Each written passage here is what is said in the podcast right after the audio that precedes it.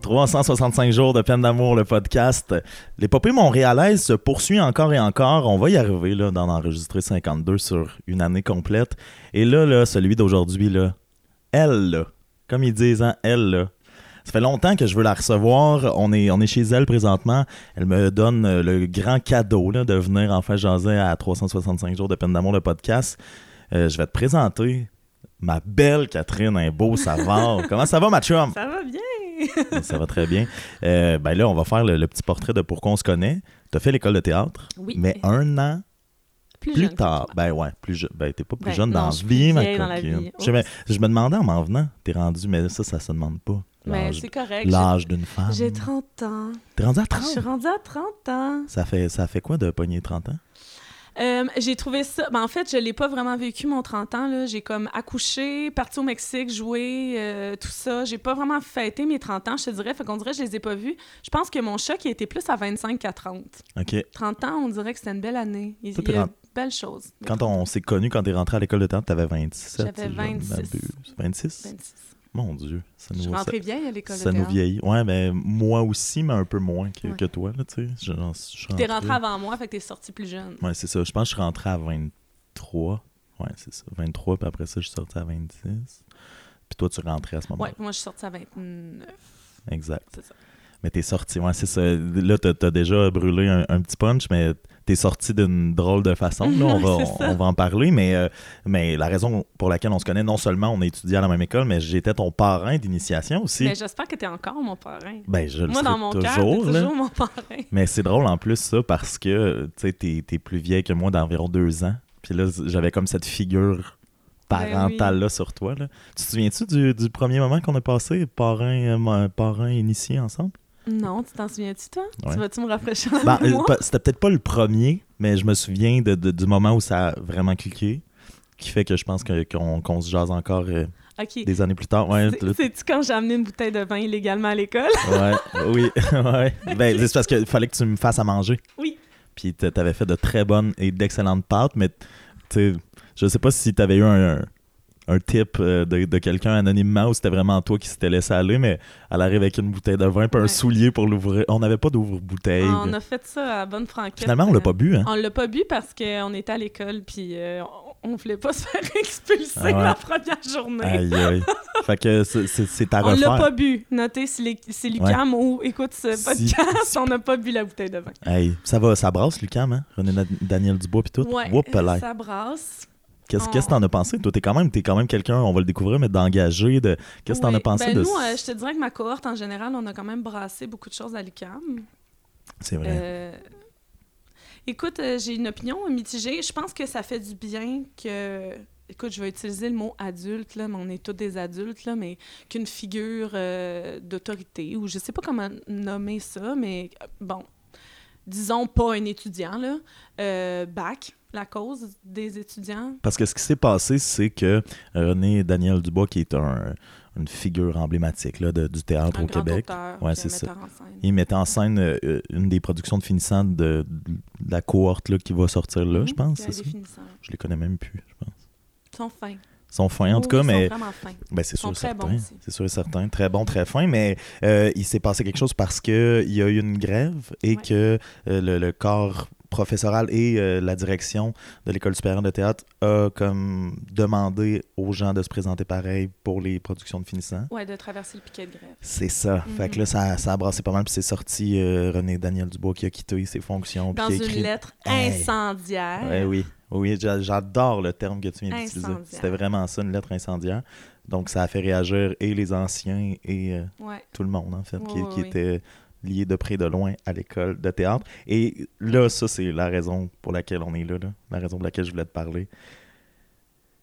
T'as pas eu un parcours euh, at- typique là, de, de, de, d'actrice de théâtre parce que dans l'été, entre la deuxième année et ton année de finissante, ouais. t'as eu un beau cadeau de la vie.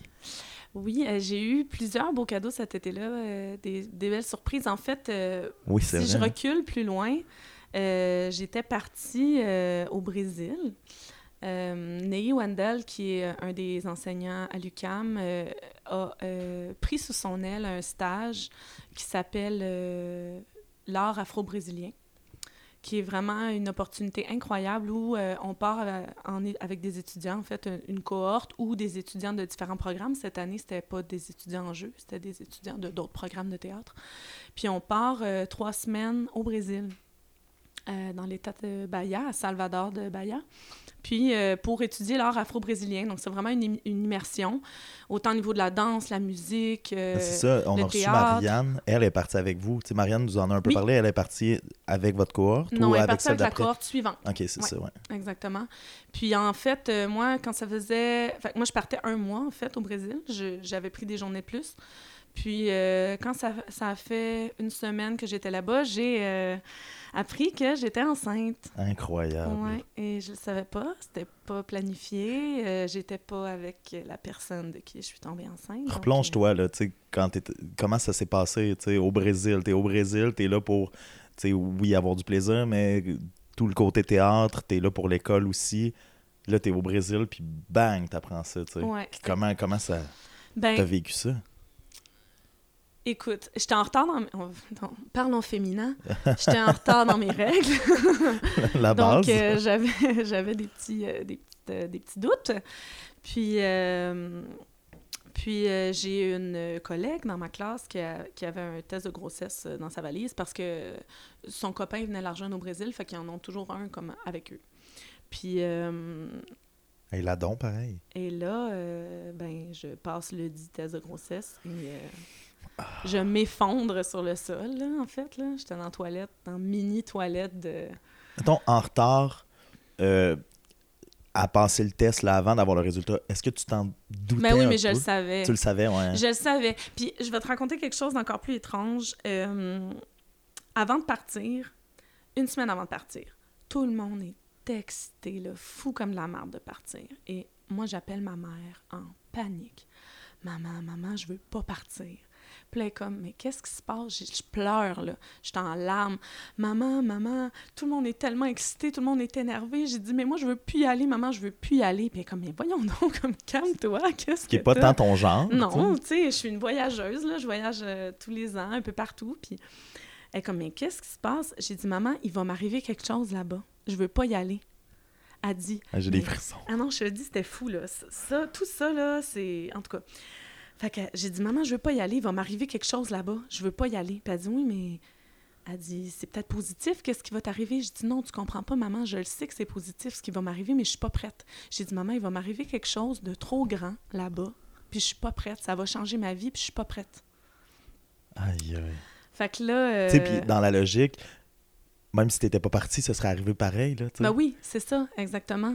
Puis, ce qui est, en fait, ce que je trouve qui est incroyable, euh, un peu avant de commencer l'enregistrement, tu disais euh, « la vie, c'est scripté », tu sais. Je pense que, en tout cas, moi, je crois bien gros aux énergies, là. Il y a quelque chose qui circule, puis euh, tu vois, si j'avais su ici que j'étais enceinte, peut-être que je l'aurais pas gardé. C'est pas vrai. Mais là-bas, euh, quand je l'ai su, ça a été vraiment difficile, parce que moi, je m'étais toujours dit « je sais pas ce que je ferais », tu sais.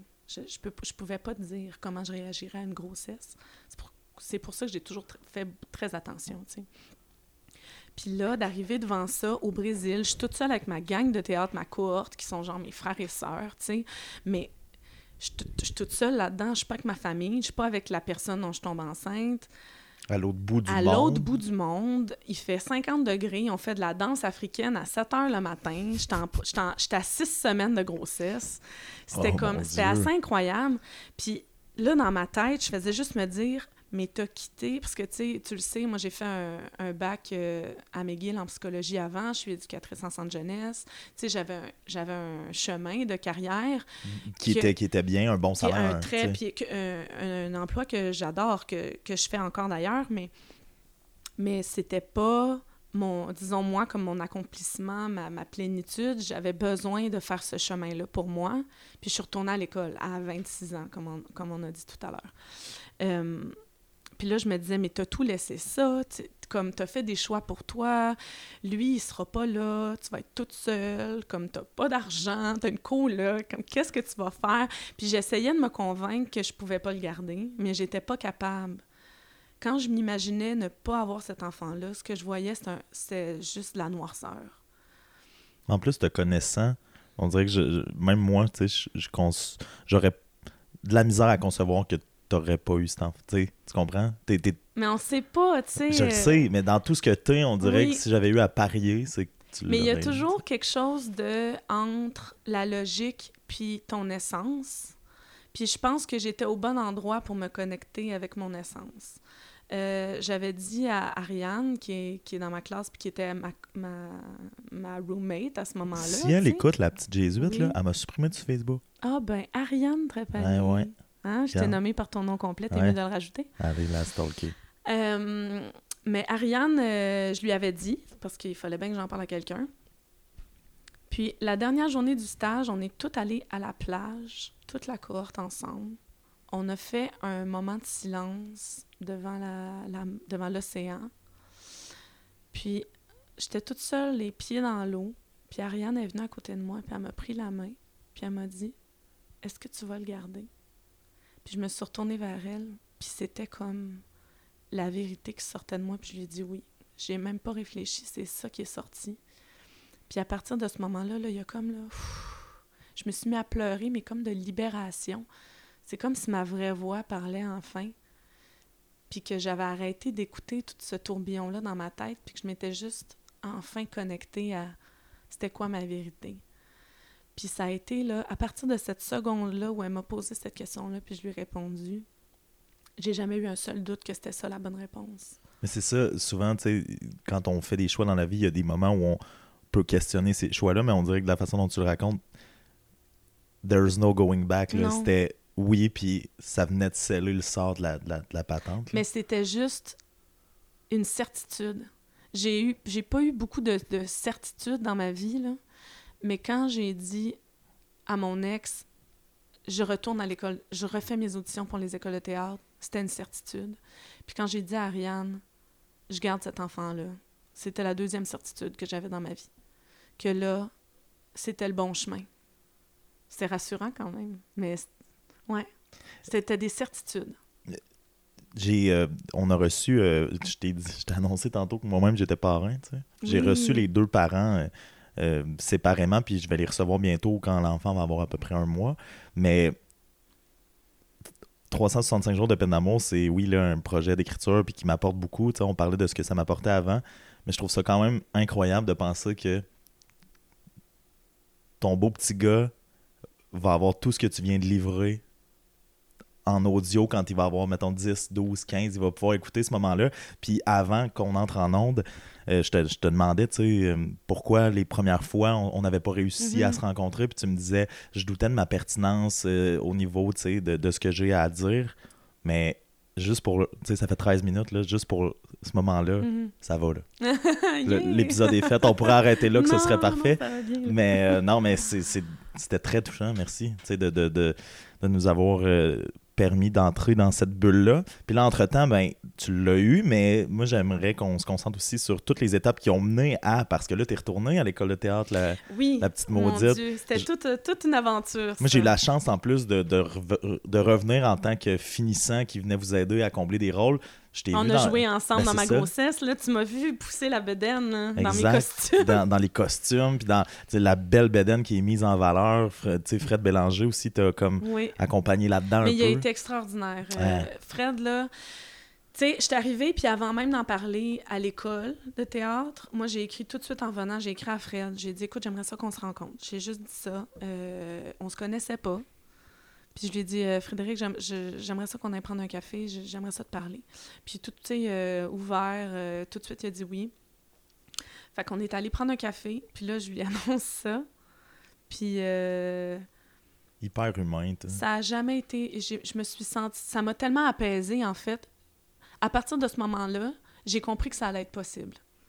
J'ai compris que ça allait être possible d'allier euh, ma maternité avec ma carrière d'artiste. Donc, Fred, si tu écoutes ceci... Euh, je te l'ai jamais dit, mais merci. Il m'a vraiment accueilli là-dedans. Le personnage que j'incarnais, on l'a juste tweaké, il a été super ouvert, on a brainstormé ensemble. Au début, j'étais genre, non, mais elle peut être vraiment grosse, tu sais. Puis il était comme, non, non, elle est enceinte, puis...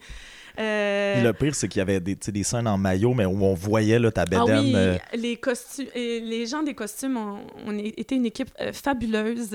Ils m'ont fait un bikini avec une culotte haute là, où on voyait ma grosse bédaine. C'était... Puis en fait, on, on a juste... De... de plus en plus, il y a comme eu un ladis de la chaise, euh, parce qu'à un moment donné, il y a une scène en maillot où je suis dans une chaise longue, puis c'est vrai que de répète en répète, j'étais juste plus capable de me lever de ma chaise. Puis là, c'est devenu comme une blague dans le show que euh, mon personnage, Antonia, elle, elle a vraiment de la difficulté à sortir de sa chaise. Oui, c'était bon. Puis qu'elle mange tout le temps. Ouais, donc euh, et je me suis sentie vraiment accueillie après ça. L'école de théâtre aussi ont été extraordinaires. On a mis tous mes cours théoriques, euh, on a packé ça, ma session de, d'automne, pour que j'aie juste ma production, après ça, l'hiver. Euh, Éric Jean, avec qui j'ai travaillé dans la session d'hiver, il a accepté que je joigne le côté production au lieu du côté jeu pour que je puisse terminer mes crédits, pour que je puisse participer à la production. Avoir ton diplôme. Avoir mon diplôme. Donc, tu sais, ça, euh, j'ai été vraiment accueillie. Mais ma cohorte qui acceptait, quand je... parce que en fait, ce qui est arrivé, c'est qu'ensuite, euh, bon, moi, je suis restée à l'école jusqu'à quarante semaines de grossesse. Là, mes collègues m'ont kické out, là. Ils étaient comme, OK, va-t'en, là, arrête de faire la salsa avant répète à quarante semaines, là. Comme on veut pas que t'accouches sur le plancher. Donc, euh, je me suis fait kicker dehors, mais j'étais full triste. et, et ça a été, c'est ça que tu me racontais tantôt, une semaine dans ton une appart, ta vie est folle. Mais pourquoi d'horreur, hein? C'est... Mais moi, j'aime ça être occupée. J'a- j'adore, j'adore l'école. Puis, euh, j'étais avec une gang extraordinaire, là. Je travaillais avec Éric Jean, je travaillais avec mes, mes collègues. C'était notre dernière année. Euh, tu sais, je me sentais super énergisée, là. J'avais toute cette vie-là. J'avais une super belle grossesse.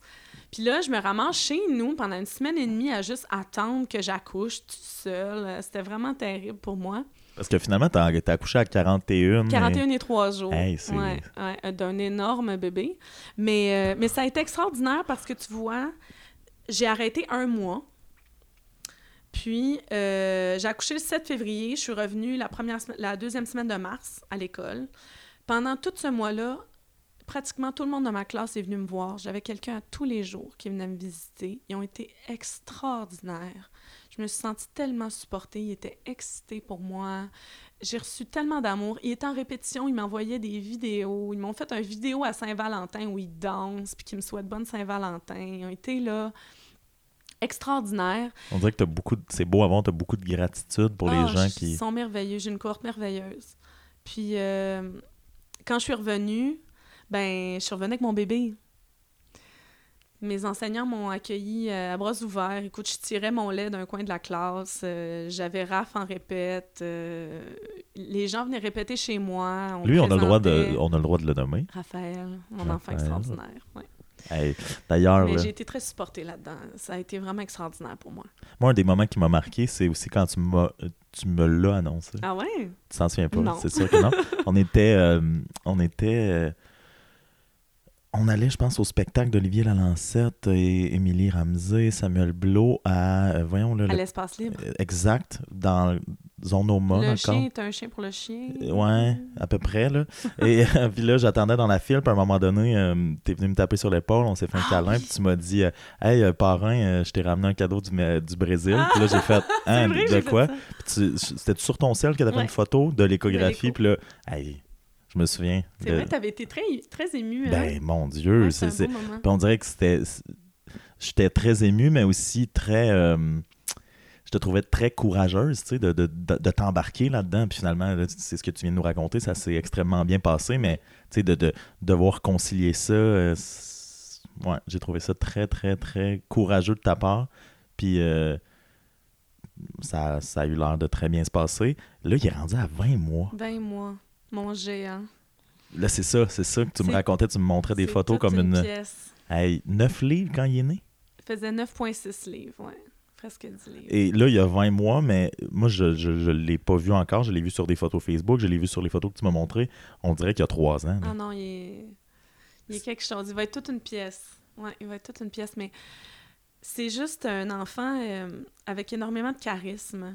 C'est, c'est, un... c'est drôle parce que depuis vraiment qu'il est tout petit, tout petit, euh, Je sais, je sais pas, je pense qu'il y a une partie qui est son tempérament, probablement qu'il y a une partie qui a juste été entourée de monde tellement vite, tout le temps, mais il est extrêmement sociable, il aime les gens, vraiment. Il vient en répète avec moi, puis on dirait qu'il comp- il comprend quand on fait des personnages. Euh, euh, mais mon, mon enfant, c'est ma muse, là, complètement. Il a euh, assis ma parole artistique.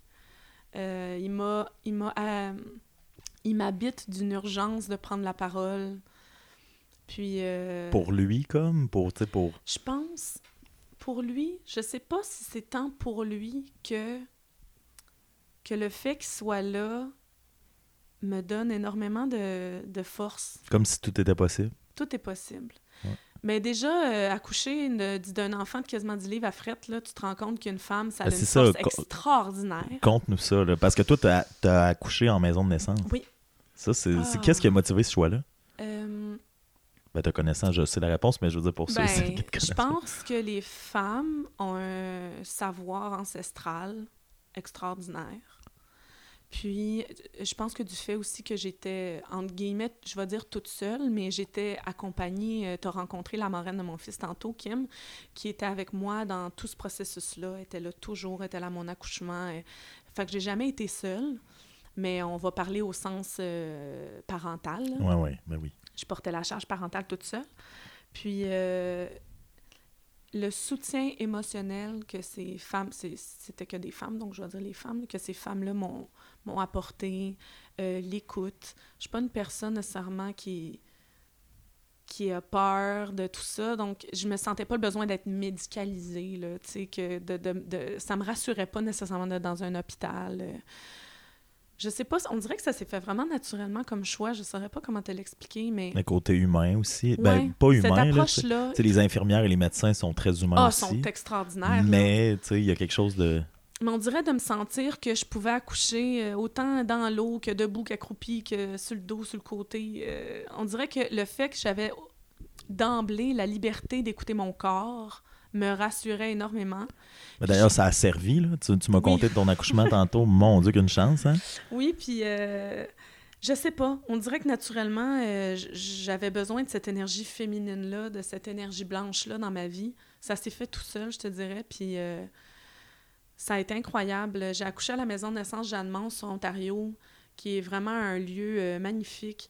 Euh, puis euh, Ça oui. s'est passé comment? Ça... D'un, ça a été difficile parce que le beau Raph, il avait le goût d'avoir la main d'en face pendant. Oui, il a le bras sur la tête, là, il levait la main, posait une question, je sais pas trop. Donc, il y a eu et euh, la tête... Mais ça n'a pas été difficile, par contre. Non, non, c'est ça, mais ça a, ça a été hyper rapide que tu mm-hmm. racontais. Tu sais, comment ça s'est passé dans les termes que tu peux utiliser pour oui, la radio? Mon Dieu, ça m'a... Donc, euh, cœur sensible, s'abstenir. Tu peux tout dire. Non, non. Mais j'ai vraiment eu un accouchement extraordinaire. Comme je te disais, euh, moi, j'ai quand mes contractions étaient collées, là, euh, sans arrêt, il y a cette période-là pour celles, que, pour, pour ceux et celles, parce que parfois, des gens ont accouché. Maintenant, ce sont des hommes. Donc, c'est euh, vrai, ça? Ben, j'étais plus ou moins au courant de ce bout-là. Ben, écoute, moi, je suis très inclusive dans ma terminologie. J'essaie okay. d'être plus inclusive. OK, OK. Donc, euh, pour les personnes qui ont vécu un accouchement, euh, le moment où tes contractions sont collées, c'est... Euh, utilisons le terme très intense. Alors, euh, moi, j'étais dans l'eau à ce moment-là, euh, dans un état... Plong- j'étais plongée dans un état méditatif parce que si je sortais de cet état méditatif-là, je tombais en convulsion tellement j'avais mal. Donc, euh, j'avais l'air très zen à l'extérieur, mais en fait, euh, j'étais dans un... dans ma caverne de paix, là, dans ma tête. Et puis, à un moment donné, euh, ce que j'ai utilisé pour t'expliquer tantôt, la sensation, là, c'est comme quand tu vas vomir, là, il y a cette espèce de pulsion-là vers le haut, mais quand tu commences à pousser, t'as comme cette pulsion-là, mais vers le bas. L'image est, est très efficace. Oui, le genre de... oui, mais du vagin. Oui, par en bas. De l'utérus. De l'utérus, oui. De l'utérus. Puis... Euh... Puis tu vois, j'avais l'intention de, d'accoucher dans l'eau, puis naturellement, je suis sortie. Puis tu vois, j'ai crevé mes os après, parce que moi, je les avais pas déjà crevés. J'ai crevé mes os euh, vingt minutes après, quarante minutes après, j'avais mon enfant. C'est ça. Donc ça, après, à partir du moment où j'ai commencé à pousser, ça a pris une heure. Moi, ce qui est quand même rapide. Une autre belle image que tu as utilisée tantôt quand on se parlait, dans une discussion qui aurait dû être enregistrée, mais c'est euh, le mot guerrière. Oui. Il y avait quelque chose de ça pour toi. Oui. Oui. Euh, je pense... En tout cas, moi, j'ai, dans les maisons de naissance, t'accouches euh, sans épidural. C'est un accouchement naturel. Puis, euh, tu me disais, OK, mais t'avais pas mal. Oui, oui.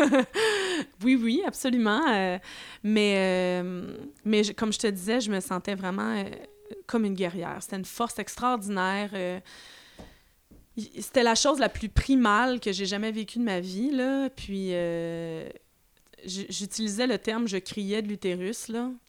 C'était pas un cri de douleur, c'était un, un, un, un, cri, un cri de travail.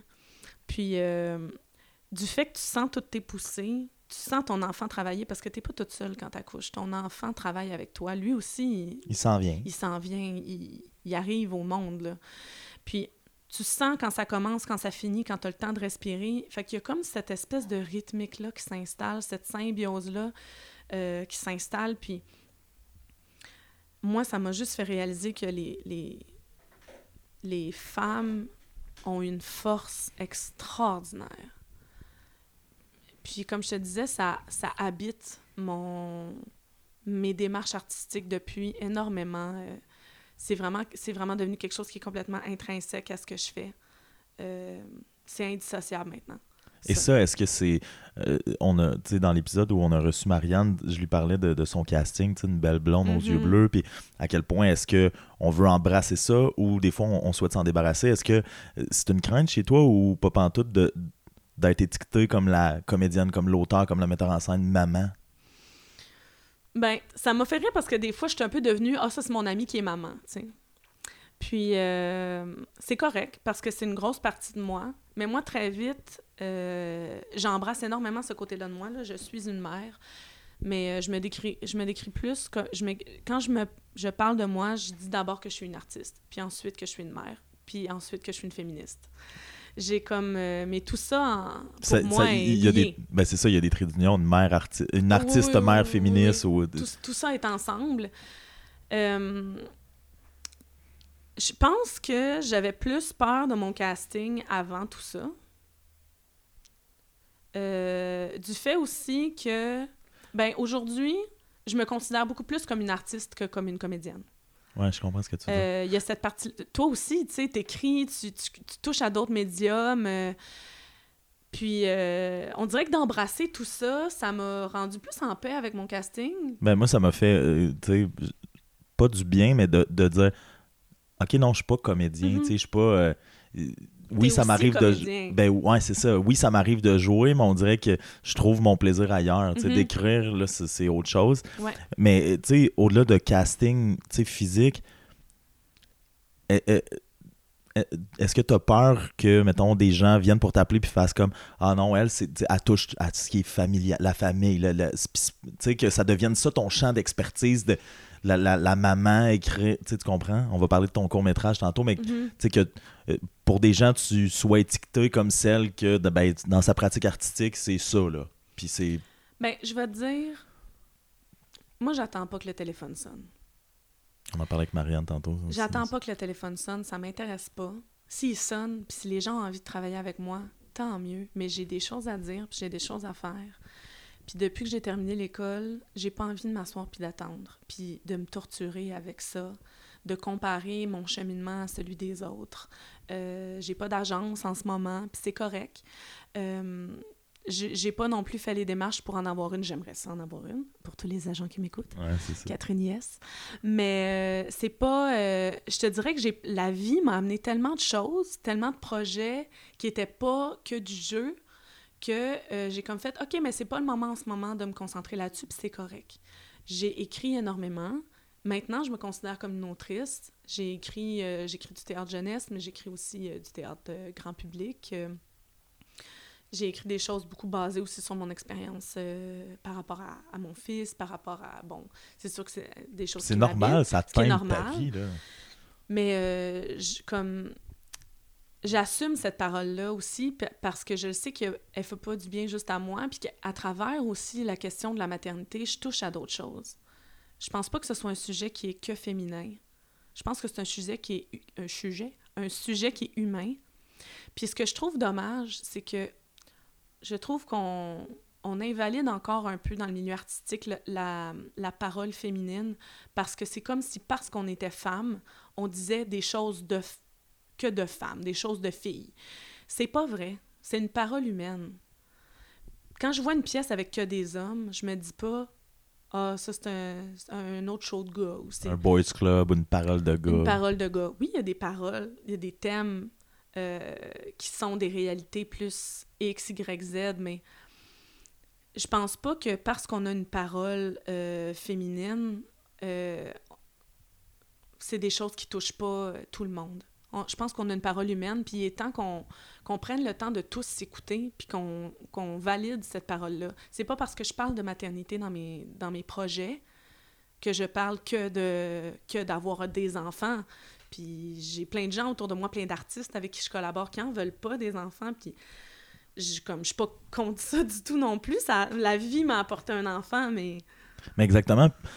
On dirait que je, je vais faire le parallèle avec, euh, avec trois cent soixante-cinq jours de peine d'amour, mais un peu comme au théâtre, là. La ligne, c'est « passe-moi le sel », mais ça, veut, ça peut vouloir dire plein d'autres affaires. Puis mm-hmm. souvent, les gens qui me parlent de trois cent soixante-cinq jours de peine d'amour, « Ah, crème, ça doit être dur d'écrire ça à la rupture. » Puis je fais « Mais la rupture, au final, c'est un prétexte là, oui, là-dedans. Là. » Quand je pense à peut-être vendre euh, l'idée d'un livre, ou li... c'est trois cent soixante-cinq jours de peine d'amour, c'est trois cent soixante-cinq morceaux du casse-tête qui est ma personne. Mm-hmm. Souvent, mm-hmm. dans des textes, je raconte une anecdote où j'étais au primaire, puis que ça, ça s'est passé. Puis si t'es moindrement brillant, quand tu lis ça, tu fais... C'est pour ça qu'il est rendu de même dans la vie, puis c'est pour ça que peut-être que ça reflète sur... Même chose, j'imagine, pour la maternité, c'est-à-dire que le sujet principal, c'est ça, mais il y a plein de double sens ou de, de petits sous-textes. C'est un qui... prétexte. Ben c'est ça, tu sais. C'est un prétexte. En fait, je pense que c'est un peu la, la, l'urgence de parler est venue de ce, ce thème-là, si tu veux, mais euh, je l'utilise pour parler de plein de trucs. Tu sais, dans mon texte « Pont euh, », qui a été lu au Porte-Voix, à la dernière édition du Porte-Voix, Euh, je, en fait, c'est un texte qui parle énormément du deuil, beaucoup plus que, que de la maternité, en fait, parce que j'ai utilisé... Une, une, j'ai comme... Euh... Ça, j'aurais dû te le demander avant, mais ouais. euh, si ça te tente, il y en a qui, qui l'ont fait durant le podcast, mais de nous lire un petit quelque chose tantôt, si ça ouais, te j'ai tente. Pas ça là, dans ma poche. Mais c'est ça, ouais. c'est ça. Mais non, mais... On... Mais oui, je l'ai sur, euh, sur mon laptop. Mais là, si tu as envie de lire quelque chose, je, t'en, je t'envoie ouais. ça euh, ouais. pour qu'on ait accès à ta plume. Mm-hmm.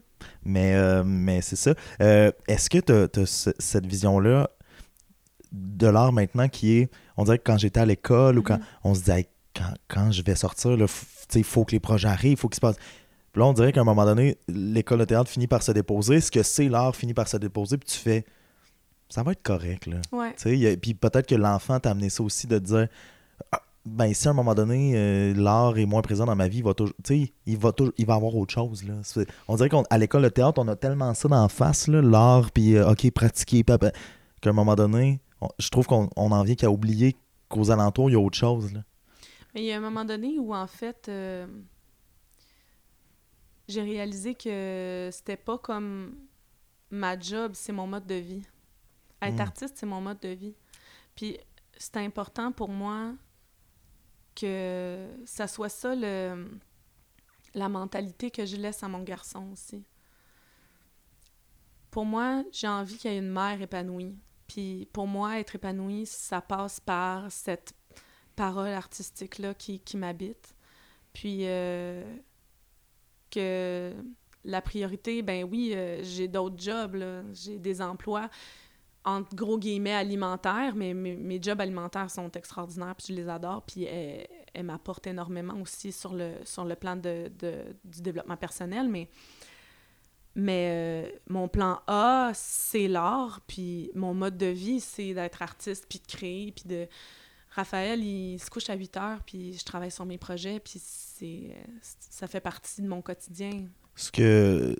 Ce dont on a discuté avec Marianne, je pense que tu rejoins vraiment ça, donc je me permets de te lancer la question, mais je le sens vraiment chez toi que l'art, c'est pas la célébrité. Là, oh, la, pas la... du tout. Non, mais tu sais, la télé, ou le, le, on en parlait avec Marianne, de, c'est, c'est, à quel point c'est, c'est pas désuet, mais à quel point ça sert à rien. C'est-à-dire que on n'est pas obligé de faire de l'argent pour faire de l'art. Oh on n'est pas obligé d'être mais, payé pour son mais, art. Mais malheureusement, ça prend de l'argent pour faire de l'art. Exact, c'est exactement euh, ce qu'on se dit aussi. Euh, mais pour a... toi, être artiste, ça, ça veut pas dire justement passer à la T V. Ça veut pas dire... Euh, tu peux, comme tu le dis, là, ton, ton texte-pont qui a été lu au Porte-Voix, ben, ça en est faire de l'art. Mm-hmm. Puis, puis non, ça n'a pas rapporté huit mille crédits U D A. Puis non, tu comprends? Non, non mais il y a, y a, oui, y a oui, comme absolument. Ça. Il y a comme on dirait que pour les gens qui en font pas, oui. faire de l'art, c'est jouer dans l'unité neuf. Oui, oui. Être artiste, puis c'est pas ça, au final. T'sais. Ben, c'est ça aussi. Ben oui, euh... mais c'est pas juste ça. Non, c'est pas que ça. Puis euh, moi, ça m'énerve quand tu dis que t'es comédien, puis que la première question, c'est tu joues dans quoi? Ben, dans plein... Tu sais, déjà, si tu joues au théâtre, les gens, ils sauront juste pas. Ouais, même ça. Si tu leur donnes un de ton show euh, à l'espace go par la licorne, euh, il y a bien des chances qu'ils savent qu'ils comprennent pas nécessairement. Parce que comédien, c'est de jouer à la T V, mais oui, c'est pas c'est ça. Oui, c'est ça. Ben c'est non. Ça. Ben non, c'est ça aussi pour certaines personnes, mais... Euh... Puis oui, c'est sûr que j'ai découvert récemment la caméra, puis c'est quelque chose que j'adore, que, que à, auquel je, je, je trouve un nouveau plaisir. Mais euh, c'est pas euh, c'est pas comme mon, mon but ultime. Charlotte, dans ma classe, a dit quelque chose euh, en deuxième année que j'ai trouvé euh, magnifique. Euh, elle a dit, ben moi, si toute ma vie, je fais des projets avec des gens qui me stimulent puis je suis jamais connue, je vais avoir réussi ma carrière. Exact. Puis, absolument, absolument. C'est ça, je, en tout cas. C'est pas ça pour tout le monde, mais pour, pour moi, ça l'est. Là, tu parlais de la caméra. Euh, t'as écrit, ouais. joué dans un court-métrage qui, justement, allie ta parole artistique à ta mm-hmm. situation de mère. Mm-hmm. Euh, ça s'appelle euh, Mono. Oui. Puis j'ai lu tout ce que tu m'as envoyé. Tu m'as envoyé de la documentation sur le sujet, mais je pense que tu es la meilleure pour le décrire. Mm-hmm. Là. Je ne ferai pas une description à ta place. D'où ça t'est venu? Puis comment, finalement, ça s'est matérialisé sur le, le, le plateau? Mais ça, c'est extraordinaire, cette aventure-là. Ça va. C'est extraordinaire parce que tout ça s'est fait en dedans de six mois. Puis moi, j'ai comme rien compris. On est juste plongé là-dedans. Euh...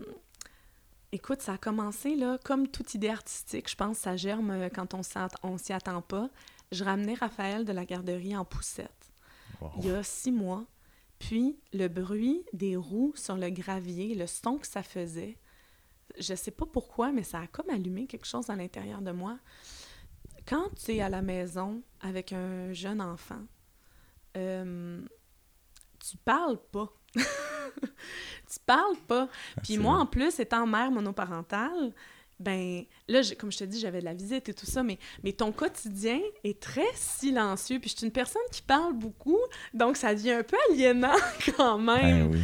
ce silence-là. Euh, au début, tu, tu le sais qu'il faut que tu parles à ton enfant, mais... c'est pas naturel. Euh, tu sais, des fois, écoute, je me forçais à lui parler. Là, tu te mets, tu te mets à narrer. Tout ce que tu fais, ça devient un peu absurde. Est-ce que, est-ce que tu, est-ce que tu parlais de toi à la troisième personne aussi? Ou, tu sais, avec le ben, titre « Maman est en train de... » Moi, non, ça me fait rire, ça. Non, pas encore. Non, pas vraiment. En fait, c'est que je lui disais un peu n'importe quoi. Bon, là, on change la couche. Puis là, on dirait qu'il fallait que je chante tout ce que je disais, là. Ouh, on met de la petite poudre. Ouh, puis là, on ah, met la drôle. Couche. C'est vraiment, c'est vraiment absurde. C'est, ça devient un peu aliénant. Puis, euh, tu sais, j'étais rendue que je lui expliquais, là, euh, le cheminement euh, de... De, de la guerre entre les Backstreet Boys et les N Sync. Tu sais, je t'ai rendu là, là. Je t'ai rendu loin. Quand tu passes trop de temps tout seul, c'est ça que ça donne, à pas parler à des adultes. Oh, wow! Puis, euh, en fait, c'est, ça m'est... je trouvais que le son de ces, de, des roues sur le gravier prenait énormément de place. Tu sais, c'était comme un... Puis, puis la parole entre nous était absente. Puis il y a comme cette idée-là qui est née de, d'illustrer l'espèce de sensation... d'isolement, peu importe le niveau de support que tu, que tu reçois comme, comme parent. Il y en a qui sont très supportés, il y en a qui ne sont pas du tout euh, supportés. Il y a, il y a quand même cette sensation-là de, d'isolement, de solitude, euh, même si tu es toujours à deux, c'est ça qui est particulier. Puis, euh, donc pour moi, dans ce court-métrage-là, il y a trois personnages. Il y a la mère, il y a l'enfant, puis il y a le son. Parce que la parole, le son prend la place que la parole euh, prend pas. Donc, c'est un court-métrage qui est très sensoriel, qui est vraiment plus misé sur euh, l'image, euh, sur la... Le, c'est tourné caméra à l'épaule. Euh, il y a cette texture-là, c'est vraiment un hybride entre le documentaire puis euh, la fiction narrative. Donc, au début, j'ai approché une, une jeune réalisatrice qui s'appelle Sarah Tardif, avec qui certains de mes collègues avaient travaillé à l'école. Elle, elle a gradué de l'U Q A M aussi, mais du côté cinéma.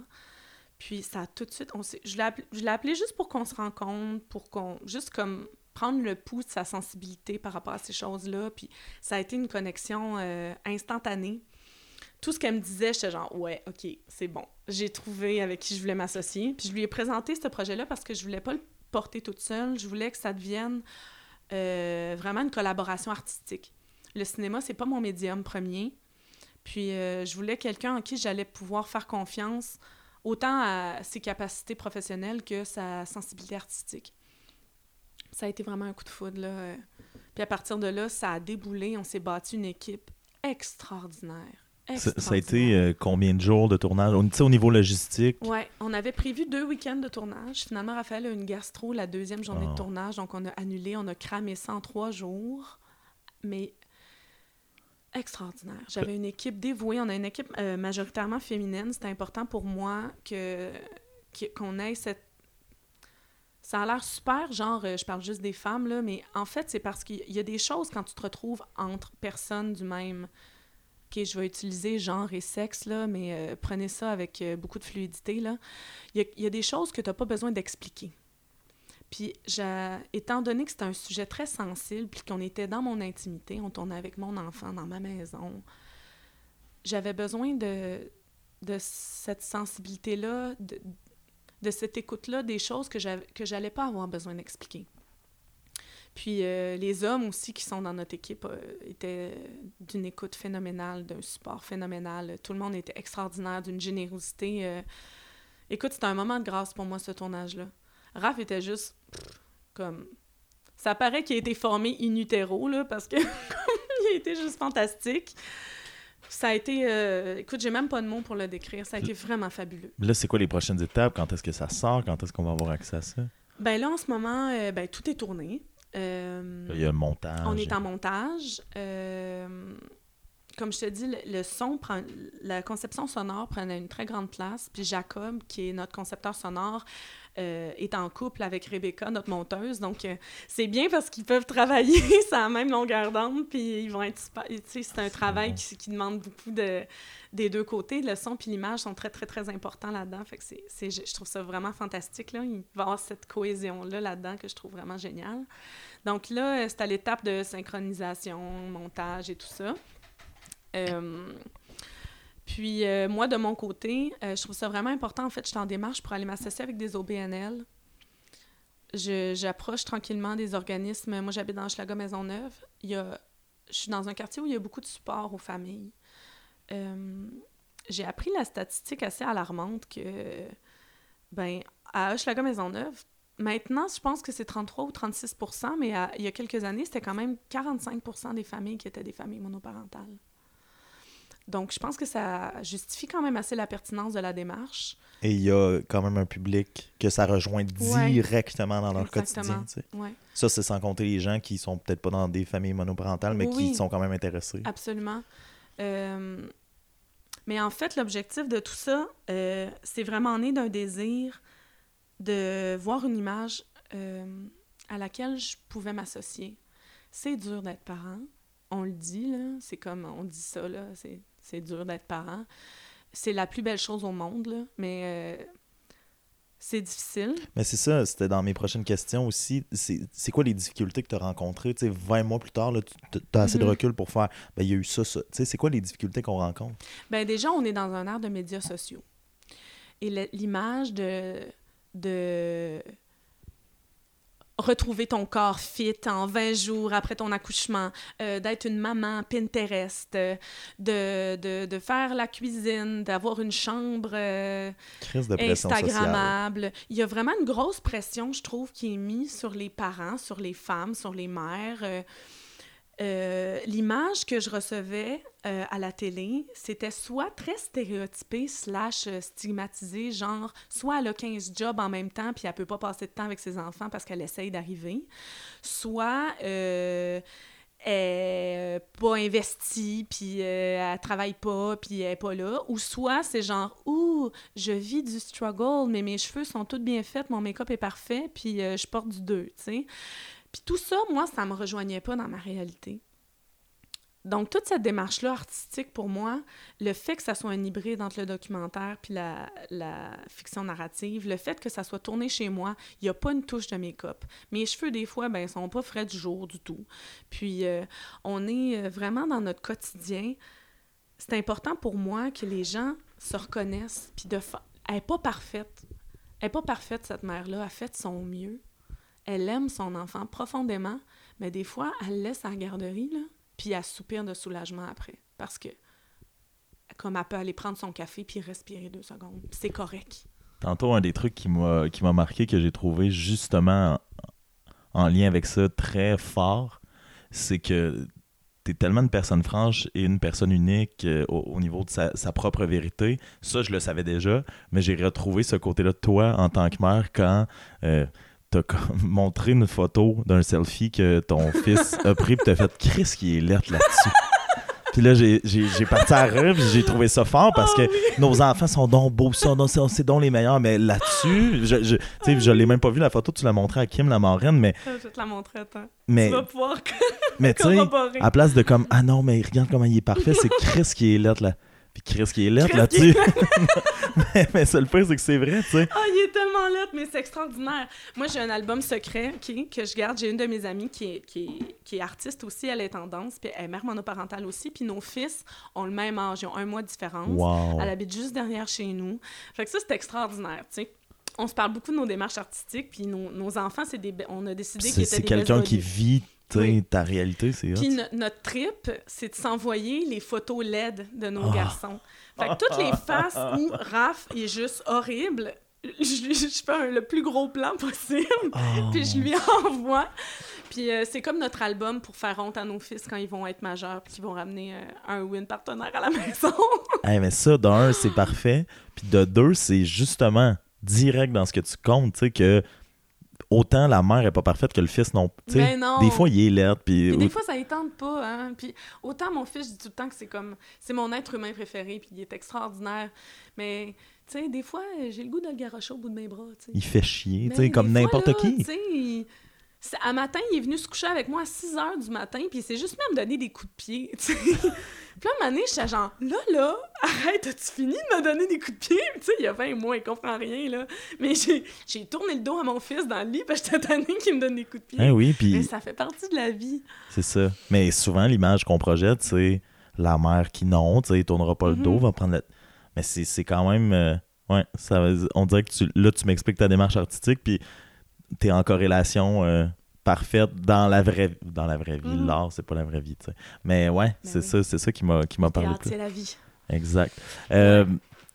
Tu sais, finalement, là, tu, con- tu réussis à concilier les deux.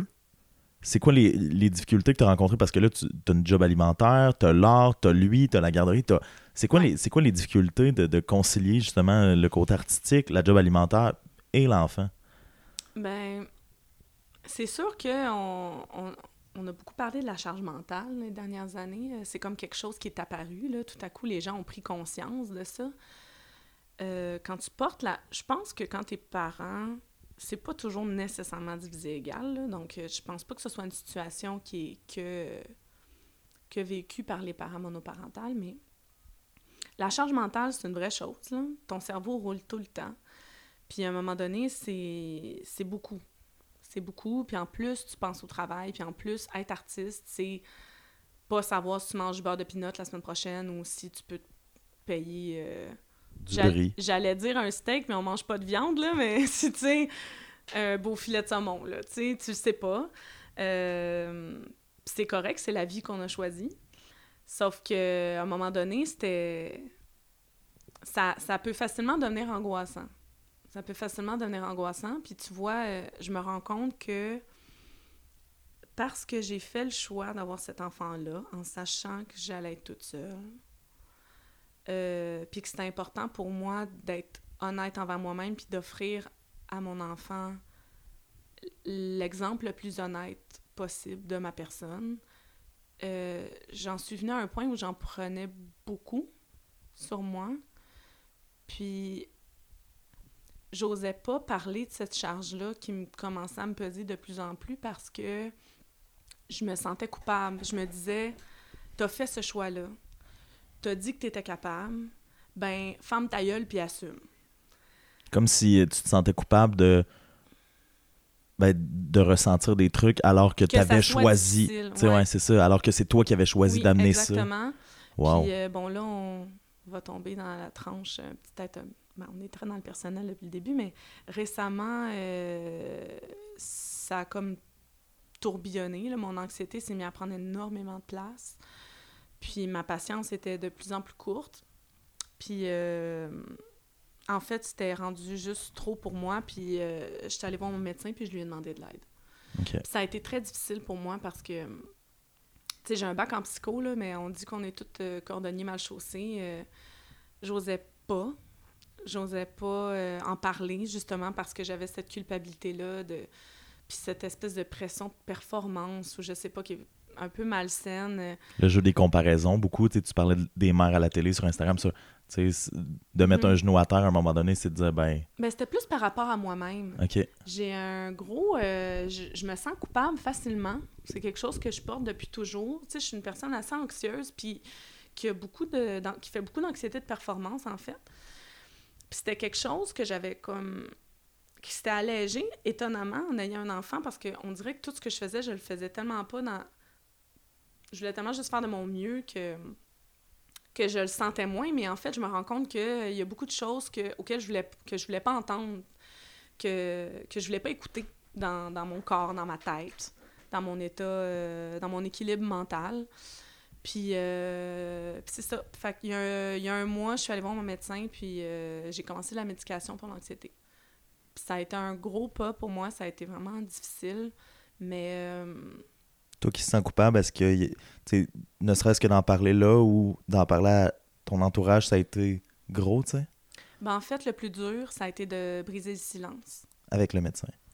Avec, euh, en fait, j'en ai parlé avec euh, Ariane, on revient sur toi, Ariane, si tu nous écoutes.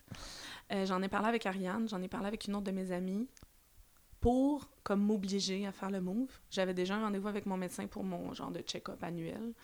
Puis... Euh, je me suis forcée à en parler à quelqu'un. Le répéter avant, là? Ben, pour, pour comme euh, m'obliger à pas choquer.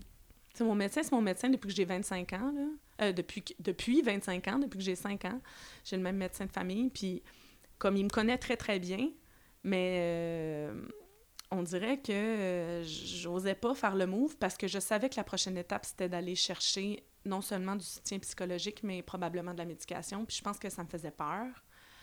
Il euh, y a un gros stigma entourant la santé mentale, il y a des gros préjugés entourant la santé mentale et il y a des gros stigmas et des préjugés, encore une fois, autour de la médication. Euh, puis euh, oui, c'était quelque chose, mais rendu là, c'était mon fils qui allait en écoper. Puis si c'était pas pour moi, ça devait être pour lui. Il fallait que quelque chose change. Puis là, avec la médication, qu'est-ce que tu as senti comme différence? T'sais, tu dis qu'il y a une stigmatisation, mais parlons-en, c'est... Mm-hmm. C'est, c'est comment que ça se manifeste, dans, que ce soit dans ton corps, dans ton, dans ton moral, dans ton... Comment, comment ça se passe? Bien, euh, moi, ce que je prends, c'est un, c'est un antidépresseur lé, léger qui est souvent utilisé pour euh, la gestion de l'anxiété, là. Euh, puis en fait, c'est que ce type de médication-là, ça prend beaucoup de temps avant de se mettre en place. Donc, comme je te disais, ça fait presque un mois que j'ai commencé, mais ça prend quatre, cinq, des fois six semaines Euh, avant de se manifester. Donc, je pourrais pas te dire nécessairement si en ce moment, je sens que la médication euh, a changé quelque chose. Je te dirais par contre que briser le silence a changé quelque chose. Puis on dirait qu'à partir du moment où ça, ça a été fait, où je suis allée chercher de l'aide, où j'ai commencé une thérapie, euh, j'ai plus peur d'en parler. On dirait que je me fais un devoir comme, comme dans... comme pour le thème de la monoparentalité, comme pour euh, la fluidité de genre, la fluidité sexuelle. C'est toutes des choses que je veux pas qu'ils restent tabous. Puis je me fais un devoir de, d'en parler ouvertement pour que les gens aient pas peur d'en parler. Je me dis, si ça rejoint une seule personne qui se dit « OK, c'est correct, j'ai le droit, puis je suis pas obligée d'être isolée là-dedans puis de vivre ça toute seule », ben ma parole aura servi à quelque chose. Est-ce que tout ça, ce que tu viens d'énumérer, mais aussi, tantôt, tu, tu parlais d'être euh, féministe, ou d'être... Tu sais, c'est des, c'est des causes pour lesquelles tu milites. Mm-hmm. Tu disais aussi que tu t'en mettais beaucoup sur les épaules. Est-ce que ça, des fois, ça prend beaucoup de place aussi dans tes réflexions? Puis est-ce que tu sens que, tu sais, d'être très militante en faveur de telle, telle, telle et telle affaire, ça vient qu'à pas être un poids, mais quelque chose de, de, de, de, de lourd à traîner? Ben, non. Je te dirais non parce que je pense que comme, comme l'art, il y a des raisons pourquoi on fait de l'art. Il y a des raisons pourquoi on crée. C'est pour pas rester pris avec les choses qui nous habitent. Il y a une nécessité euh, de prendre parole. Il y a une nécessité de créer, même si c'est juste pour nous. Il y a une nécessité de... Le texte pont dont on, on a effleuré tout à l'heure, pour moi, c'était pas quelque chose... Euh, c'était pas un projet artistique. C'était moi qui avais besoin de vivre des choses, qui avait besoin de dire des choses à ma manière, sans me censurer. Puis le théâtre a été ma porte d'entrée pour ça. Euh, Mono, ça a été...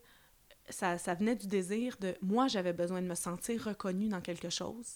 Puis il y a des gens qui ont été assez généreux, puis assez sensibles, puis assez fous pour embarquer dans ce projet-là avec moi, puis de dire « Oui, c'est pertinent que tu te reconnaisses quelque part, parce que t'es peut-être pas la seule. » Donc, pour moi, militer pour euh, la diversité, pour, euh, pour l'humanité, pour, les, pour l'égalité, autant euh, ethnique que sexuelle, que...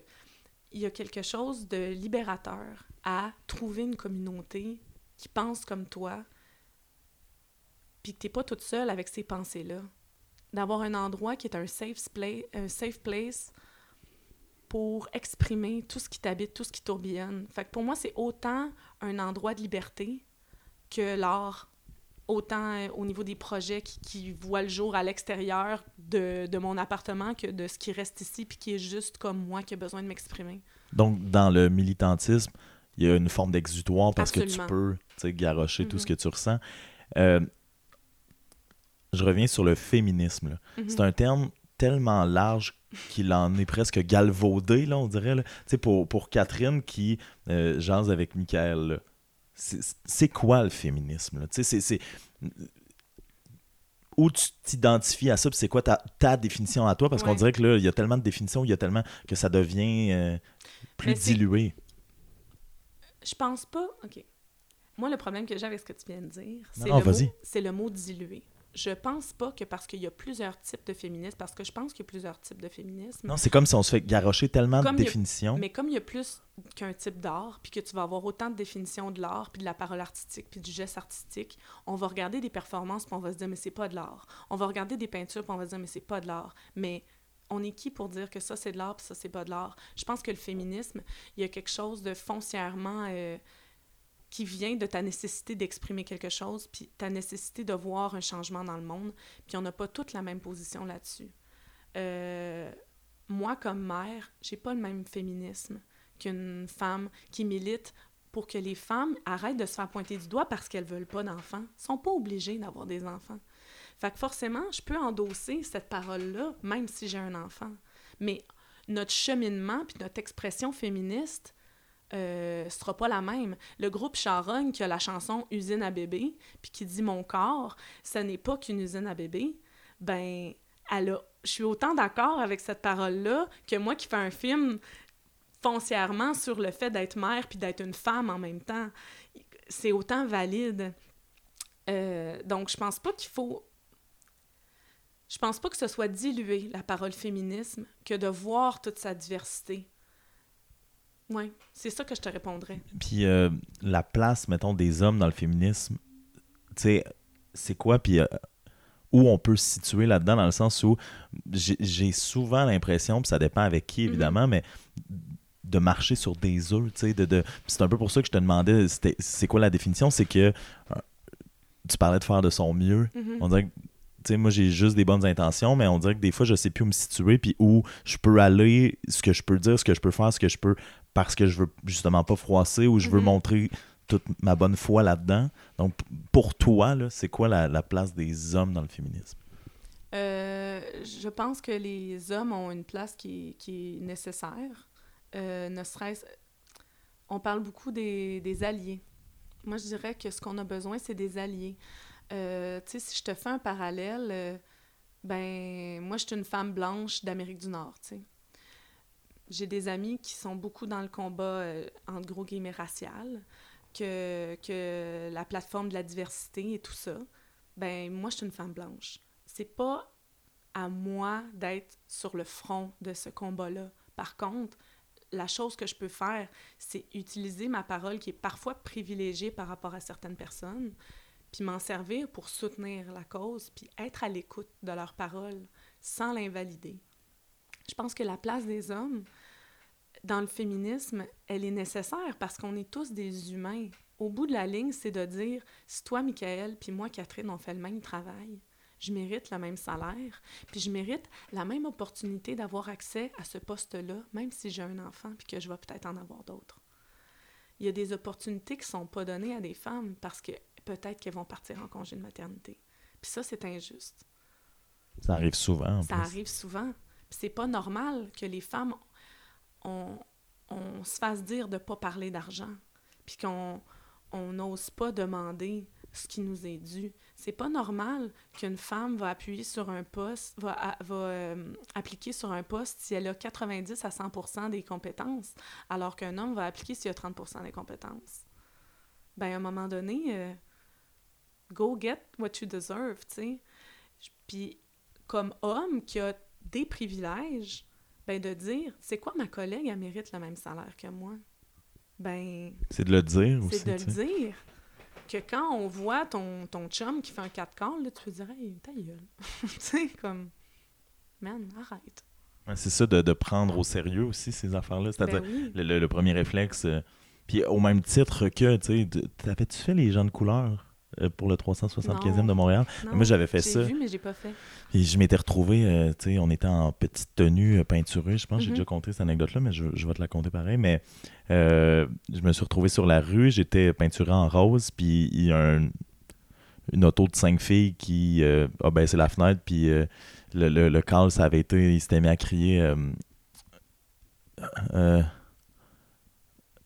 beautiful bubble gums en parlant de mes fesses, tu sais, dans, mmh. dans la peinture rose, mais tu sais, puis ben, imagine ça tous les jours de ta vie. C'est ça, mais les autres filles dans la voiture sont parties à rire comme les gonfres, ah, ben c'est pas oui. grave, tu sais, on part à rire puis mais c'est de mettre le, le pied mais à terre. Comment tu de... t'es senti ça?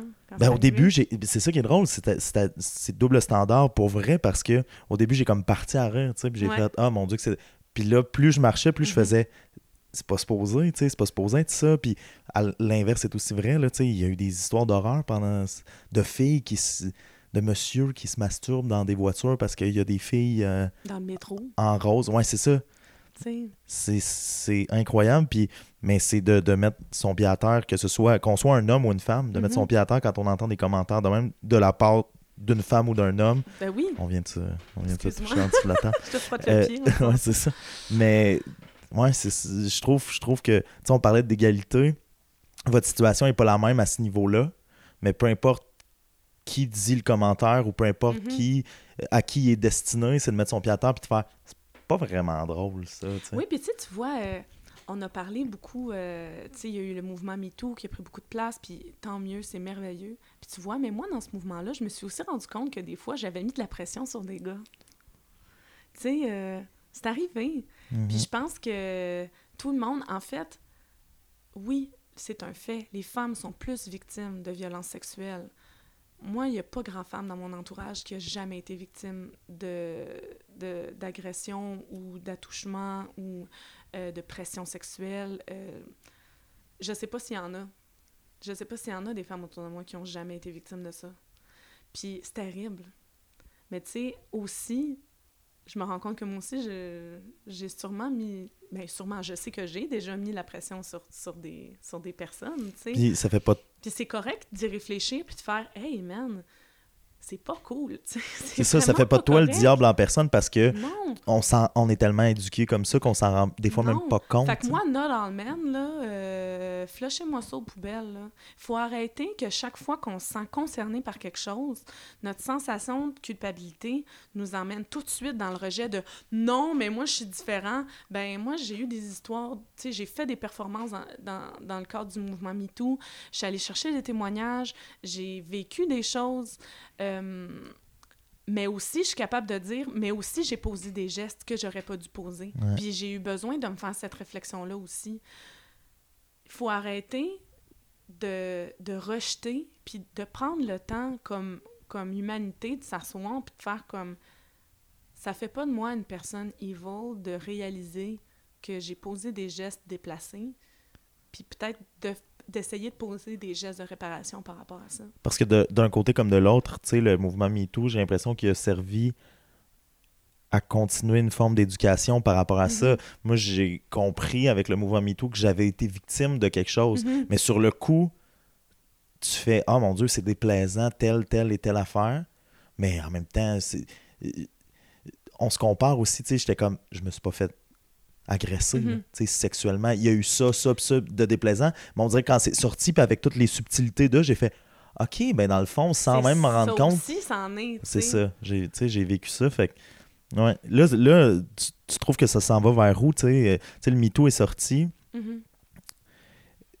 C'est comme un peu euh, Greta. Tu sais, Marianne en parlait tantôt euh, dans l'autre épisode, mais que, que j'ai eu euh, que j'ai que j'ai fait tantôt avec elle. De est-ce que tu sens que, tu sais, comme Greta, comme MeToo, comme ça va vraiment changer quelque chose? Il y a tout le temps cette petite voix-là, elle, qui disait quand elle marchait avec les cinq cent mille personnes, de se dire c'est bien beau en ce moment, mais là, là. C'est... c'est quoi après, là? C'est quoi la prochaine étape? Fait que, tu sais, euh, ça fait quoi, deux ans, le MeToo, à peu près? Est-ce que tu sens qu'il y a eu des changements, puis est-ce que tu sens qu'on continue? Bien, je l'espère, parce que, en tout cas, je peux pas parler euh, pour tout le monde. Non, je peux juste parler de... en, en ma voix personnelle. Euh, Ce que tu vois autour de toi. Quand je te disais de briser le silence, ben c'est au niveau de ça, mais c'est au niveau de plein de choses aussi. Je pense que c'est quelque chose, en général, qu'il faut s'approprier de... On a un devoir de casser les tabous puis d'arrêter de, de se culpabiliser pour des choses qui ont, qui ont été faites envers nous, pour les choses dont on est victime. Euh, je pense que notre devoir maintenant, c'est un devoir d'éducation. Ça, ça passe par briser le silence. Ça passe pour, ben moi, de mon côté, j'ai un garçon, puis comment je vais l'élever? Ça, ça m'appartient. De l'élever avec... Tu sais, mon amour, t'es un garçon blanc, tu vas avoir... C'est un grand enfant, ça va être un, un homme grand, avec une figure imposante. Quand tu vas marcher derrière une fille dans la rue le soir, là, ben, aie conscience de, de, la, de la stature que tu as derrière elle. Que même si tu fais rien, tu dégages peut-être quelque chose qui peut être menaçant pour quelqu'un. Tu sais, c'est de prendre conscience de ta cousine, elle devrait avoir les mêmes opportunités que toi. Puis si elle les a pas, ben c'est ton, c'est ton devoir de parler. Speak up, ouais. C'est ton devoir de parler. Puis c'est aussi de, d'offrir à nos enfants euh, le droit d'être qui ils sont, sans les invalider. J'ai fait un grand travail de... de j'essaie encore aujourd'hui, puis même, tu vois, j'utilise pas toujours la bonne techno- de, terminologie, puis j'essaie vraiment de, de faire attention à ça, mais... Mon enfant joue avec des poupées autant qu'il joue avec des camions, puis c'est de donner accès à ces choses-là. Il y a des pyjamas avec des ballons de football, puis il y a des pyjamas avec des hiboux roses, tu sais, puis c'est comme... Là, ces temps-ci, il trippe vraiment ses autos, tu sais, mais c'est, pas... il... c'est parce qu'il trippe ses autos, c'est pas parce que je lui ai juste donné des autos, tu sais. L'inverse est aussi vrai de... S'il trippe ses autos, pour être la mère la plus inclusive possible, faut pas que Tu que je l'empêche. Les... Ouais, faut pas c'est que tu ça. y forces les poupées dans, dans... Tu vois, au début, j'étais full dans le rejet des, euh, des, des trucs typiquement masculins. T'sais, je voulais pas justement y mettre un pyjama avec des camions. Je voulais pas que... T'sais... Puis après, je me suis rendu compte que euh, je, je regardais pas ça de la même manière. Je regardais pas ça de la bonne manière. C'est pas une question de rejeter. C'est une question d'ouvrir le spectre de ce qu'on offre à nos enfants. Là, les opportunités, oui. Puis après ça, que ce soit à lui de choisir. Que ce soit à t'sais. lui de choisir. Ouais, qui, ait le, qui, ait, qui ait accès à toutes les couleurs de l'arc-en-ciel, que, que ma filleule ait accès à des blocs, à des voitures, à, à, des, à des toutous, à des dessins, à, des, à de la pâte à modeler, à, à ce qui lui parle, elle, comme enfant. Si après elle choisit les poupées, ben go for it. Ben, go for it, mais moi, j'adorais jouer avec des Barbies, puis j'adorais jouer avec des Legos, puis ça me faisait tellement chier de ne pas avoir de Legos. J'allais chez mes amis de gars pour jouer aux Legos, parce que j'en avais pas. Mais c'est correct, tu sais, c'est pas, pas un jeu de gars, les Legos, c'est un jeu d'enfants. C'est des enfants. Puis ensuite, ça devient les pers- des personnes, puis il faut pas... Faut, faut leur donner l'opportunité d'avoir ces, toutes ces couleurs-là à l'intérieur d'eux, puis, puis d'avoir une, une fluidité là-dedans. Là, il y a vingt mois, Ouais. Est-ce que ça passe trop vite? Euh, ça passe vite. Est-ce que ça passe trop vite? Je te dirais... Je trouve pas que ça passe trop vite encore. Mais tu sens que ça s'en vient? Mais ça passe vite. Puis comme, comme je t'ai déjà dit, mon, mon enfant, il est très grand. Il a été très grand très vite. Tu sais, il est né, je dis, du livre, là, quasiment. Fait qu'il a pas été petit, vraiment. Il portait du trois mois, déjà. Donc... Euh... Je le prends dans mes bras, puis il est long. Il est long. Mais euh, c'est extraordinaire de, de découvrir sa personnalité, avec laquelle je suis pas tout le temps d'accord, mais... Mais justement, quel type de personnalité il y a? Tu, tu parlais de, du côté extrêmement sociable tantôt, mais mm. de ce dont tu nous as pas parlé, quel type ah. d'enfant c'est? Ça. Lui, là, il ouvre les yeux le matin, puis il est de bonne humeur. C'est... magnifique. Il a, il, a, il a vraiment meilleur caractère que moi là-dessus. Là. Il, il a un émerveillement euh, qui l'habite en permanence, mais quand il est contrarié, là, oh là, il retient de sa mère. Il a le caractère. Et à maman. Tu le sais comment je suis quand je suis contrariée, là. Je, on le surnomme affectueusement Ravzilla parce qu'il se met à faire... Genre, oh, il hurle, là, puis là, maintenant, il y a cette nouvelle chose qui, qui fait le bacon, et je trouve ça hilarant, là. Moi, il me fait rire, en fait, quand il se fâche, parce que c'est juste... Leur lobe frontal, puis leur, leur, système, euh, leur système émotionnel n'est pas tout à fait développé, hein. Fait que des... c'est complètement irrationnel, mais pour eux, c'est comme... C'est ça qu'ils vivent, fait que ça, ça, les... ça remplit leur petit corps, puis c'est juste tellement intense, c'est... Quand il est contrarié, il vire sur un dixaine, mais c'est pas un enfant qui aime être contrarié. Fait que si tu le distrais, ça va lui faire plaisir de plus être fâché. Mais quand il est contrarié, là... Qu'est-ce qui le fâche à vingt mois? Ben, c'est ça. Quand il n'y a pas ce qu'il veut. Quand... Être contrarié. Si, euh, ben là, c'est l'heure du dodo, puis lui, il avait envie encore de jouer, euh, ça fait pas son affaire. S'il veut du pain, mais c'est... c'est parce que c'est pas du pain du souper, mon homme, là, ben... Il est, il est pas content. Si, quand là, il n'y a pas ce qu'il veut, là. Là, j'imagine que... Ah, j'allais faire exactement ce que je te, je te disais tantôt. J'allais dire, maman, tu sais, quand maman ouais. elle, elle est moins patiente, là, des fois, est-ce que les deux caractères s'entrechoquent? Euh, j'essaie de gérer ça. Parce, parce que c'est un que... petit combat toi contre toi. Ben... Contre mini-toi. Non, parce que... Euh, je j'ai, j'ai comme j'apprends à... à... Je tourne ça un peu à la blague. Tu sais, dans ma tête, je, je, j'essaie de pas dramatiser, tu sais, de pas rendre ça dramatique, ces crises, parce que c'est moi qui verra plus le bout, tu sais. Mais c'est sûr que les moments où je suis fatiguée, où, où je te disais dans les derniers temps, euh, psychologiquement, euh, c'était plus lourd pour moi, ben euh, il faut que je me retire, tu sais, de la situation, puis c'est correct, tu sais.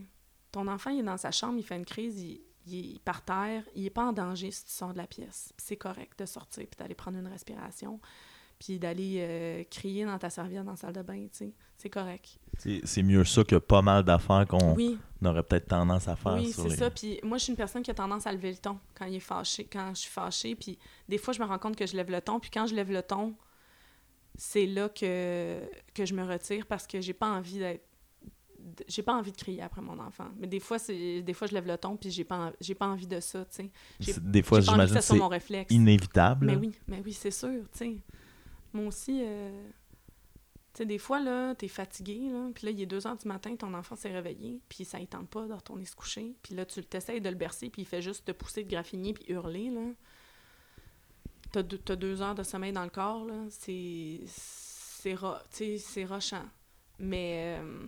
non, c'est, c'est plaisant, puis comme on disait tantôt, que t'en parles, parce que c'est sûr que c'est la réalité de ben tous oui. les parents. Ben oui. Tu sais, il y a une fois, là, euh, il était petit, là, j'étais en train de changer sa couche, puis il m'avait fait une belle surprise, là, euh, bien garnie, là. Puis là, il voulait pas que je le change. Mais moi, j'ai la couche grande ouverte. Il veut pas que je le change. Il gigote, il gigote, il se brasse les deux jambes dans la couche. Puis là, il se met la main dedans. Puis là... Je, écoute, là, je commençais à perdre patience, tu sais. Et là, je me retourne et sa main pleine de boubou, drette dans mes lunettes. Oh! Je te dis, là, je, je, je, j'avais les mains sur mon... sur Raph, faut pas qu'il tombe, là, puis j'ai tapé du pied comme une gamine, là. par terre, là, tu sais, comme j'ai crié au plancher, puis j'ai tapé du pied, là, comme une enfant, c'est sorti comme... Ce qui est, ce qui est le réflexe humain de recevoir une main pleine de marde d'en face. Quand ça fait vingt minutes, t'essaies de changer une couche, puis déjà, ça te tente. C'est pas l'affaire la plus agréable au monde, changer des couches, là, on va se le dire, là. Fait que oui, des fois, tu sais, c'est comme... Ah, ben c'est... après ça, tu, tu, comme, tu prends une respiration, puis tu te retires. Puis ce qui est dur, c'est quand t'es tout seul, des fois, tu peux pas tout le temps prendre le relais, tu sais. Fait qu'il faut comme tu finisses... Tu prends une respiration, tu le finis, puis après, tu le mets dans sa bassinette, puis tu le laisses pleurer tout seul cinq minutes. Il est correct, il va pas mourir. Puis tu sors, puis tu prends une gorgée d'eau, puis tu prends trois, quatre respirations. Le... Tu te laves la face avec du Purel, puis tu sais... Ah, c'est drôle. C'est correct, ça fait partie de la game, tu sais. Dans les choses que, que c'est plus épineux d'aborder, mais je pense que j'ai trouvé la bonne façon de le faire, du moins, en tout cas, je suis très curieux. Euh, tu as déjà abordé le fait que le, le, le père n'était pas présent, tu sais. Mm-hmm. Et... Euh, je fais le parallèle encore une fois avec trois cent soixante-cinq jours de peine d'amour. Moi, j'ai, je voulais peut-être même recevoir au podcast la, l'ex en question. Et euh, après un an sans se parler, je lui ai réécrit, non pas pour la recevoir au podcast, mm-hmm. mais pour se revoir. Ouais. Pour que. Puis, tu sais, un message où je disais que euh, on était toutes les deux passées à autre chose et que, ben, tant mieux qu'on puisse se, se, se revoir puis se donner des souvenirs plus heureux que les derniers échanges qu'on a eus. La réponse que j'ai eue a été négative. Mm-hmm. Ça a été de la très bonne chair narrative pour des textes, mais euh, tu sais, ça a quand même fait ça comme, comme espèce de, de, d'effet de me dire, bon, ben, je la reverrai plus, puis ça fait un an, je veux pas que j'écris, entre mmh. autres, là-dessus, que je pense à elle, que je... Que c'est un moteur de création, puis... Exactement. M- moi, je pense euh, à cette personne-là qui, qui est plus dans ta vie, mais qui a quand même, je veux pas amener ce, ce bébé-là. Est-ce que, est-ce que tu lui... T'sais, tu lui parles plus, est-ce que tu y penses encore? Est-ce que, est-ce qu'à un moment donné, tu entrevois peut-être qui, qui rencontre éventuellement plus tard? T'sais, c'est toutes des petites affaires comme ça où euh, as-tu peur de le croiser quand tu marches avec Raph dans la rue? Il y a tout ça, là. Est-ce mm-hmm. que, comme moi, j'étais genre, ah, on va peut-être se revoir, ah, je vais y réécrire, ah, et où présentement? Ce serait drôle qu'on se croise quand je viens à Montréal, c'est à la rue. Est-ce que c'est des trucs auxquels tu réfléchis, ça? Mais c'est drôle parce que. Tu sais, quand je te disais que Pont est né d'une nécessité de dire des choses de manière euh, dans mes mots à moi, sans que personne m'en... sans que je, je doive marcher sur des œufs ou... Ben ça, c'est une des grosses questions que j'aborde là-dedans, par l'entremise de... d'une vision... Euh... d'une vision artistique de mon fils à vingt ans, tu sais. Euh...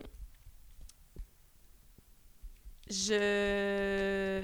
On a décidé, la dernière fois qu'on s'est vus, j'étais enceinte de, je sais pas, cinq ou six mois. Euh, on a fait le choix de pas être en contact. Euh, ce qui est correct, je, je pense que c'est beaucoup plus simple comme ça. C'est sûr que j'y pense extrêmement souvent parce que même si on n'est plus ensemble, qu'on n'a pas de contact, que euh, c'est une... Mais mon enfant, c'est une partie de lui, tu sais. Biologiquement parlant, forcément. Même si tu veux pas, tu sais. Puis des fois, je regarde mon fils puis je le vois, tu sais. C'est normal. Est-ce que ça fait chier, ça? Non, ça fait pas chier. C'est un très beau garçon. Ça fait pas chier. Euh, ça fait pas chier, mais ça... C'est sûr que... Tu sais, on a... C'est, c'est plusieurs deuils. Ça a été plusieurs deuils pour moi qui se sont faits en plusieurs étapes. Même pendant la grossesse, je me souviens mais, que tu m'en parles. Oui, ça a été un deuil de, d'une image familiale. Ça a été un deuil de... Même si on s'était déjà séparés parce que je partais au Brésil, lui, il avait des plans de voyage aussi, puis on avait mis fin à la relation, puis c'était, c'était déjà prévu, puis c'était correct.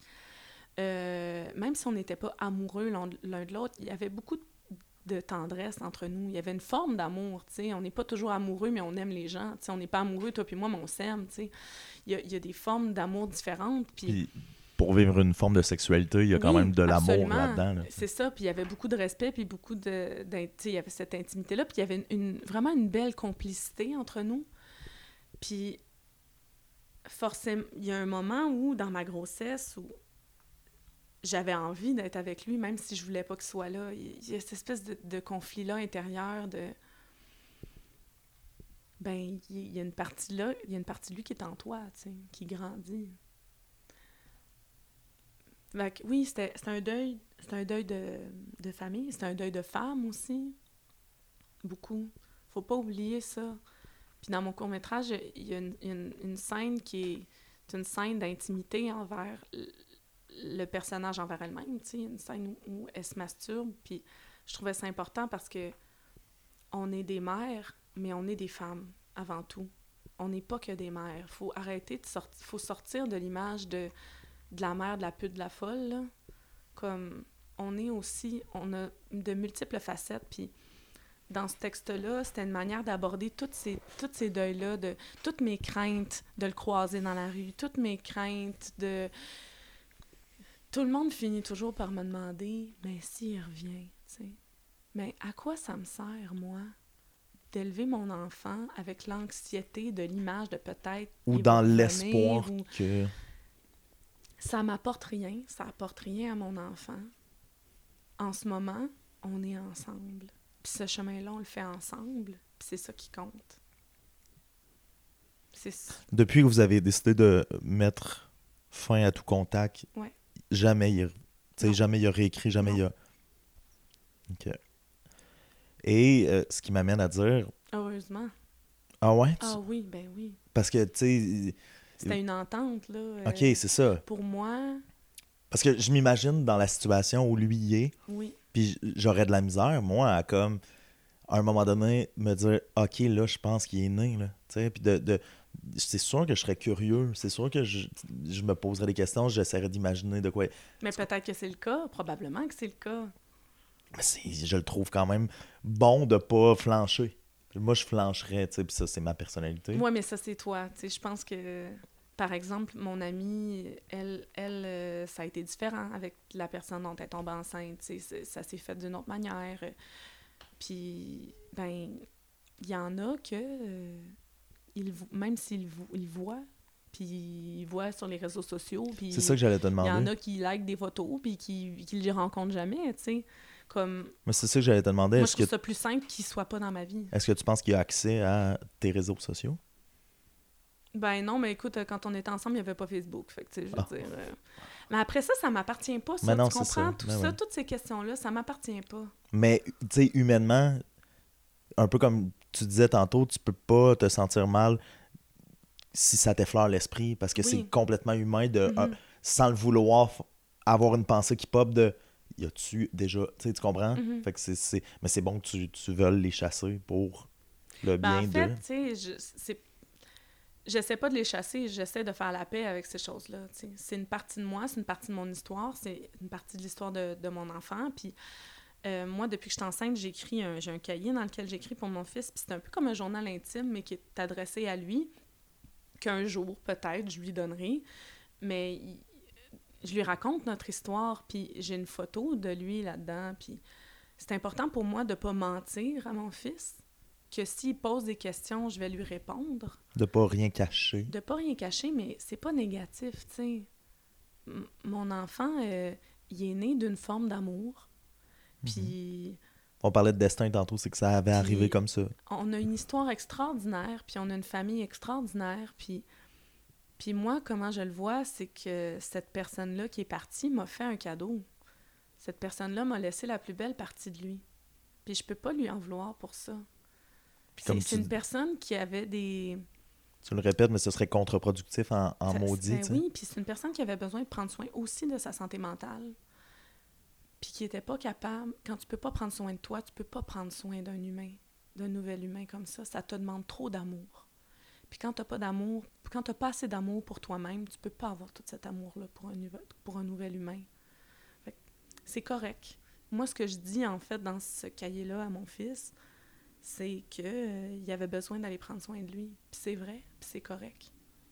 Là, ce serait un, un beau moment si jamais tu veux nous lire un extrait. Oui, mais il faudrait comme j'aille le ben, chercher. Vas-y, moi, je vais meubler, c'est ça ma job. Tu vas faire une pause musicale? Ouais, ou je peux chanter « Living on a Prayer ». Non, non, mais c'est juste de dire... Écoute-moi, par exemple, parce que je vais te remercier. C'est-à-dire, c'est vraiment beau, tu sais, tout ce que tu nous livres depuis tantôt. Là, j'ai eu peur quand j'ai dit le mot « dilué », j'ai vu ton regard changer, puis je, je connais Catherine Imbeau-Savard euh, de fond en... Ben, pas de fond en comble, là, mais assez pour savoir que je m'étais mis le pied dans la bouche. Mais euh, non, je suis très content de, de vivre ça avec toi, puis si t'avais peur de pas être pertinente, je le répète, euh, t'es allé te livrer assez solide, euh, mon ami. Donc là, en plus, on va t'entendre lire un extrait de ce texte-là. Je trouvais ça pertinent, surtout que ça concerne le sujet duquel on est en train de parler. Elle s'en vient avec son ordi. Ouais, ça avait été, ça avait été euh, filmé, là, c'était mémorable ce moment-là, où elle cherchait dans son ordi. Donc, euh, tu sais, j'ai choisi un petit extrait. Il, il, il est d'une durée de combien de temps? Il est en retravail. Euh, c'est, un texte, c'est un texte à la base que j'avais écrit sous forme de monologue. C'était un quinze minutes. T'en sais, tabarnouche. Oh, j'étais en train de faire un dégât. Ah hey, non, c'était beau, par exemple. Tu l'as sauvé? Ben, il était très euh, penché. Ah, oui, mais euh, c'était, c'était un texte de combien de temps à la base? Ben, à la base, c'était un court texte. Euh... C'était un texte de comme quinze pages là, qui a justement okay. été lu à, ben, en intégrale au Porte-Voix, mais ça a changé. C'était un monologue et c'est devenu euh, un texte à trois voix. OK. Puis euh, en ce moment, je suis en. Quand je l'ai entendu au Porte-Voix, j'ai vu qu'il y avait des choses qui se pouvaient pas. Euh, au début, je nommais son nom, puis ça se peut pas, là. Il y a des choses qui, qu'il fallait que je retravaille parce qu'à la base, comme je te disais, je l'avais pas écrit pour la publication, je l'avais écrit pour moi. Donc, euh, j'ai vraiment vu ça comme une, une opportunité, comme une étape de travail, en fait. Puis euh, maintenant, c'est un, c'est un matériau qui me fait encore beaucoup de bien à retravailler parce que c'est, c'est ça qui fini. Est beau avec l'art, hein, c'est qu'à un moment donné, ça ne nous torture plus puis ça devient un objet. Et que c'est jamais fini aussi, on peut toujours mm-hmm. retravailler. Fait que lis un extrait comme tu veux, là, tu sais, de d'où tu veux, pas, pas ça d'où tu veux, d'une je durée vais... que tu veux. C'est sûr et certain. Je vais réussir à... Je suis en train encore de... C'est correct. C'est sûr et certain que quinze pages, c'est peut-être... Non, non, non, je ne lirai pas quinze pages. Là, je, je, je te fais okay. confiance. Euh, si mon ordi décide d'être ami avec moi, OK. Coopérative. OK. Donc, je vais te lire le début. Vas-y. Je t'écoute. Euh, ma mère mentionne jamais mon père. Enfin, presque jamais. Jamais directement, en tout cas. Quand elle en parle, elle l'appelle pas mon père. Elle le nomme par son prénom, tout simplement. Elle le nomme par son prénom comme si c'était n'importe qui. Un ami d'enfance, un oncle éloigné, le petit gars qui l'a aidé à monter ses sacs d'épicerie la semaine passée, name it. Elle dit « Être parent, c'est une question de présence, pas de génétique. » C'est donc la première chose que j'ai apprise de lui, son prénom. Mon père a un prénom bien ordinaire, surtout pour ma génération. C'est le même que mon ami d'enfance, mon collègue de travail, que le gars qui emballe mes sacs à l'épicerie. Mais chez les Y, c'était plus rare, plus original, spécial même. Spécial, si on veut, pas, pas dans le super palmarès pour poupon tendance for sure. Mais quand même. Anyway, ça ferait de la peine à ma mère de savoir que je pense à ça. C'est pour ça que j'en parle jamais. Son prénom, son prénom à lui, l'a associé à sa personne, a jamais franchi mes lèvres devant ma mère. Ma mère parle toujours de lui au passé, comme un fantôme. Le fantôme ordinaire de mon père qui hante les phrases à la volée puis la peau de femme de ma mère. De toute façon, il paraît qu'il a toujours été un peu mort, c'est ce qu'elle dit. Une fois, j'ai entendu ma mère raconter une anecdote à une amie. Je me souviens bien, je me souviens bien du bruit des coupes qu'on remplit beaucoup trop, du verre cheap qu'on claque de moins en moins doucement, des rires excités de femmes qui sortent plus ben ben. Cheers! J'étais petit, j'aurais dû être endormie, mais ma chambre donne sur le salon, tout bad. Je pense juste qu'il a toujours eu l'âme triste. Il m'a déjà raconté qu'à l'adolescence, il devait bien avoir, je sais pas, moi, peut-être quinze ans, seize ans, peu importe, il était ado, puis il a voulu se suicider. Oh, excusez-moi, c'est pas drôle, là. Je, je trouve pas que la détresse des gens, c'est drôle, là, du tout, là. Mais c'est juste que ça me fait tellement rire, c'est juste... OK... Pour tenter de suicider, mon père s'est lancé en bas du pont de Londres. Excuse-moi, excuse-moi, c'est juste... C'est pas drôle, là! Je... C'est juste que chaque fois que je pense à ça, je le vois dans ma tête, le gars dans Tamise, je le vois, je le vois qui sort sa petite tête de l'eau puis qui se dit « Tabarnak! J'ai raté ma shot! » Puis là, puis là, il doit nager jusqu'à la rive, puis sortir de l'eau en plein milieu de Londres. De Londres! Tout trempe, imagine! Oh, imagine le gars, il doit sortir de la Tamise, trempé jusqu'aux os, vivant en plus. Hey, hostie, que tu dois te trouver cave! Excuse-moi. Excuse-moi. Excuse-moi, je peux pas juste... Ça me fait juste tellement rire. J'ai jamais vraiment compris ce qu'il a fait autant rire dans cette histoire-là. Ah, c'est bon! Hey, puis, on dirait, on dirait que tu me fournis euh, le lien parfait. Il y a, il y a comme une phrase qui m'a, qui m'a happé, c'est euh, « Être parent, c'est une question de présence, pas une question de génétique ». Ben, crime, euh, tu parlais de, de, de la réalité de mère monoparentale. C'est comme, il y a des gens qui entrent dans nos oui. vies, tu sais. On reste pas toute seule euh, toute notre vie. Fait qu'il y a, il y a, il y a veux, veux pas, il y a une forme masculine qui, qui est arrivée après. Ouais, ouais. Puis là, si, si je ne m'abuse, tout ça est lié, là. Oh mon Dieu, tout est dans tout. Ben c'est ça. Tu l'as rencontré... Au Brésil. Exactement. Moi, je l'ai c'est... rencontré tantôt, super fin. C'est une histoire extraordinaire. Ben raconte, raconte ce que tu peux et veux raconter. OK. Euh, on va le nommer, Ricardo, la belle personne qui partage ma vie en ce moment. Euh, en fait, donc, on a dit tout à l'heure, j'ai eu la nouvelle au Brésil. Donc, moi, j'étais censée partir faire de la trek en forêt amazonienne, moi, ma dernière semaine de vacances. Mais là, j'étais un peu dans mon premier trimestre.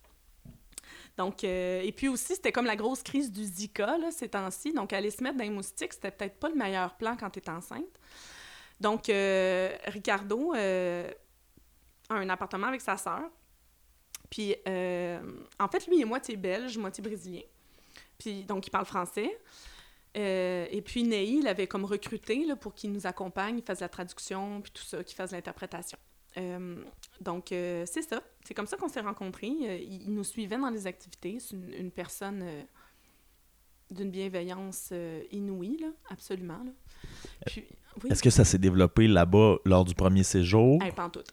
C'est ça, là? Pantoute, pantoute, pantoute. Ce qui est arrivé, c'est que euh, moi, euh, ben là, j'avais plus de plan de voyage, puis j'étais enceinte au Brésil, tu sais.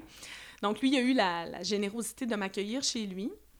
Puis, euh, on a passé le reste du voyage ensemble, on a fait plein d'activités, mais c'était vraiment une, une amitié. Il s'est vraiment développé une super belle amitié entre lui et moi, euh, tellement que, bon, euh, j'ai, je suis revenue, j'ai eu mon enfant, on est resté en contact. Et euh, lui, comme je te disais, il est moitié belge. Puis, il est allé visiter l'année dernière euh, sa famille en Belgique. Il est parti un mois du Brésil vers la Belgique. Et puis, donc, ces deux dernières semaines de voyage... Moi, je suis allée le rejoindre avec Raphaël. Raphaël avait six mois à ce moment-là. Puis, on est allé le rejoindre, puis j'ai passé... Moi, je partais un mois avec Raph en Europe, puis on est allé passer nos deux premières semaines avec lui pendant ces deux dernières semaines euh, dans euh, sa famille, à, en Belgique. Puis, euh, ben là, c'était amical. Tout était très amical, mais euh, bon, de fil en aiguille, euh, on s'est comme rapprochés. Fait que là, quand on s'est quittés... Euh, En, en septembre dernier, on était comme, bon, OK, il y a peut-être quelque chose là, mais on ne sait pas trop, tu sais. Puis euh, finalement, euh, dans l'objectif d'aller vivre en Belgique, euh, Ricardo euh, est venu prendre en janvier dernier un cours ici de français pour perfectionner son français pour pouvoir travailler plus facilement là-bas, euh, surtout au niveau écrit, puis au niveau de la conversation, plus des subtilités. Alors, finalement, il est venu ici, il était censé partir en mars. Finalement, il est reparti en mai. Oh boy! Ouais. Puis là, là, il, est, là il, il est reparti, ouais. Il est revenu, parce que moi, ouais. Je l'ai croisé tantôt, oui. Mais là, c'est, c'est quoi euh, de vivre ça à distance? C'est particulier. Euh, c'est difficile quand il part, parce que euh, moi, je suis habituée de tout faire toute seule. J'ai ma rythmique avec mon fils, on a comme notre routine. Puis là, un moment donné, lui, il arrive, donc on s'adapte. Puis c'est une personne extrêmement aidante, là. Écoute, euh, le pourcentage de couches que je change a grandement diminué, laisse-moi te le dire.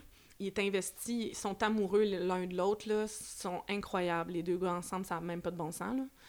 Puis, euh, mais quand il, quand il est reparti, c'est comme si tout à coup, tu étais habitué de travailler à deux, puis là, tu, puis là, tu te retrouves toute seule. Ça, ça, ça a été très difficile. Puis... Là il, il, il, là, il est revenu, mais il ouais. revient à coût de combien? De... Ben, là, il est en visa touristique, donc c'est six mois. Puis là, ensuite, ben, là, ils vont retourner, mais vers la Belgique. Puis là, à partir de là, on, on y va un moment à la fois parce que... Tu te poses pas trop de questions. On fait, ben, on fait notre possible, là, mais on essaie d'obtenir un visa de travail. Fait que là, il faut qu'il retourne en Belgique pour faire des démarches pour ça. Euh...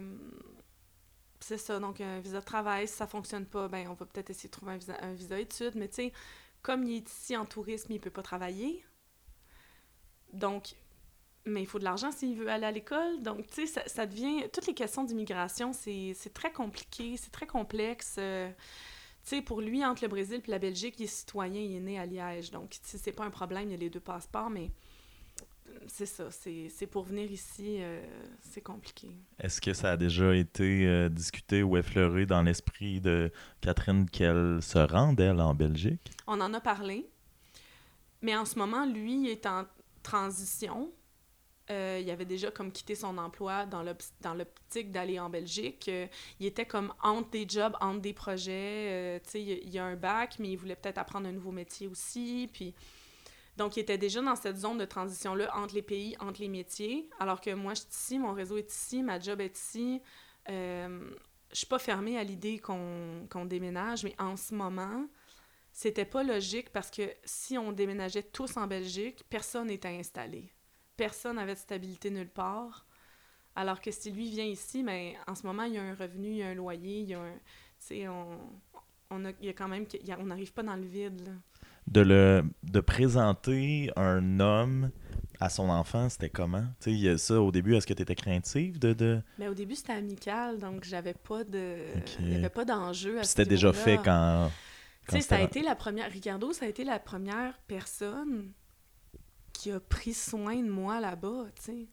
Les soirs où j'ai enfin réussi à, à annoncer à, à la personne concernée que j'étais enceinte, c'est lui qui m'a ramassée en larmes puis qui m'a endormie en me chantant des chansons, là. Il, il m'a supportée dès le début, puis c'est ça qui est extraordinaire. Puis dès que je suis arrivée en Belgique aussi, je me serais jamais laissée tomber amoureuse s'il n'y avait pas eu cette bienveillance-là, honnête et sincère envers mon fils. Il, il y a quelque chose de... Puis à la base, c'est... Ben, ton fils en était même pas conscient, mais c'était un ami, donc tu sais, mmh, il, il était ben juste oui. là dans le background, il finalement. Fait partie de sa vie. C'est ça, il a, depuis le début. Pour, pour Raphaël, Ricardo, il a toujours fait partie de sa vie, puis ce qui est drôle, c'est que finalement, Ricardo était là de ma grossesse à, à aujourd'hui, quand on y pense. C'est dès le départ, là, ouais. Quand tu l'as appris. Là. Ouais, c'est fou quand même. Il a vécu tout ça avec moi, avant même ma famille, il était là. Le commencer de... Parce que... la personne concernée en question, bon, est le père biologique, mais est, est pas là. Là, il y a une figure paternelle, mm-hmm. tu sais, Raphaël, il grandit pas sans figure, tu sais, avec une... Oui, t'es mère monoparentale, mais tu sais, il y a quand même une figure paternelle, une figure masculine qui est là, tu sais, ça, ça te fait quoi, toi, de, quand t'es voix, puis quand t'es... Ouais. Euh, quand ben, tu réfléchis à ça. En tout cas, ça me fait un peu capoter, là, toute la question de... Parce qu'il y a des gens qui m'ont dit ça avant que Ricardo soit dans ma vie... Euh... Moi, dans ma tête, je l'élevais toute seule. T'sais, je me cherchais pas un chum ou, ou une blonde, ou je me cherchais pas un, pa- un partenaire euh, dans ma vie, là. Euh, c'est arrivé comme ça. Puis moi, ça, ça me faisait capoter, là, quand le monde, tout à coup, là, il s'insurgeait contre le « Oh my God, figure masculine ». Écoute, il y en a qui ont deux mères, hein, puis c'est comme, tu sais, ça veut pas dire qu'ils ont pas de figure masculine. Mon frère, qui a une fille de trois ans, il habite à dix minutes à pied de chez nous. Puis on est tout le temps en train de garder les enfants l'un l'autre, puis de faire des soupers de famille, puis il est très présent dans sa vie, là, c'est son parrain, puis il est très présent, puis mon père est très présent. C'est des exemples. J'ai des amis, tu sais, j'ai des amis euh, gars euh, très proches de moi, je, je collabore beaucoup avec des hommes. Il y a des hommes stables dans sa vie, Raph, avant que Ricardo apparaisse de manière régulière. C'est pas, je, je sens pas qu'il y a... C'est pas parce qu'il n'y a pas, un, en gros guillemets, un père, qu'il n'y a pas de figure masculine, puis qu'il n'y a pas d'exemple masculin, puis même s'il n'y en avait pas, là, comme au final... C'est pas grave. T'sais. Mais de, de voir, tu sais, euh, Ricardo avec Raph, est-ce que ça vient chercher ta fibre maternelle euh, prise deux? Qu'est-ce que tu veux dire? Ben, est-ce qu'avec... Ricardo. Ben, c'est cute en crise. C'est cute en crise, mais est-ce, que c'est, dire, est-ce que c'est une réflexion à dire, ben j'en aurais peut-être un avec lui aussi, tu sais? Hey, on n'embarquera pas là-dedans, mon ami, là. Ben non. Non, mais c'est, ça, c'est une autre question, tu sais. Euh... Mais, mais, hein? Ricardo est plus jeune que moi, on en a discuté. OK, je euh, ouais, ben, tu sais, lui a vingt-cinq, moi j'ai trente, là, c'est pas la grosse affaire, mais... Il n'y a pas, il y a pas quatorze. Non, non, non, tu sais, il n'y a pas vingt ans non plus, là, dans le sens que... Mais, euh, puis tu sais, il prend une place, comme tu dis... Euh... très paternel dans sa vie, là, absolument. C'est, c'est son... Il n'aime pas ça quand j'utilise le mot « caretaker », mais c'est parce que je trouve que ça englobe toutes les personnes qui prennent soin d'un enfant. C'est pas parce que c'est pas... t'es pas sa mère ou son père que t'es pas la personne qui en prend soin, tu sais. Euh, c'est une personne qui, tu sais, c'est une personne significative dans sa vie qui en prend soin. Puis, euh, mais il y a toute cette question-là de, bon, avoir d'autres enfants. Moi, maintenant, je suis pas prête, là, aujourd'hui, tu sais, est-ce qu'un jour... peut-être, là, je suis pas fermée à l'idée, mais c'est pas dans mes... Tu sais, on n'est pas en train de planifier ça. Euh, puis, tu sais, il y a toute la question de... Tu sais, en ce moment, ils l'appellent tonton, tu sais. Est-ce qu'on passe à un autre terme? Est-ce que c'est... Tu sais, que... tout ça, c'est... C'est, c'est... Ouais, touché, tout ça, hein? C'est, un... c'est touché. C'est touché, mais comme... Ouais, c'est, c'est pas une question, c'est des questions dont on discute, mais on n'a pas, il n'y a pas de décision de prise encore là-dessus. Je pense qu'on essaye, juste le fait qu'ils viennent, qu'ils partent, qu'ils viennent, c'est, c'est des choses, déjà, juste nous comme couple, avec lesquelles il faut, faut dealer, puis, fait qu'on essaye de comme, d'y aller un peu moment par moment, puis de voir naturellement qu'est-ce qui s'installe, tu sais, on découvre notre dynamique familiale ensemble aussi, là. Puis, tu sais, c'est toujours bon de, d'être dans le moment présent, là, mais... Mettons qu'on se prête à l'exercice, là. Question euh, de conclusion à mille piastres. Catherine Imbeau-Savard, là. Mm-hmm. Dans trois ans ou mm-hmm. cinq ans, là, elle se voit où? Là? Hey, je sais pas. Écoute, je sais même pas où je me vois l'année prochaine. Je me vois... Je me vois... Raph va avoir six, là, tu sais. Aïe, aïe. Raph... Raph... Si Raph va avoir six, il va commencer l'école. Ça, ça, c'est assez incroyable à penser. Il va faire genre six pieds quatre, là, rendu là, ouais, je c'est suppose, ça, en première ça. Année.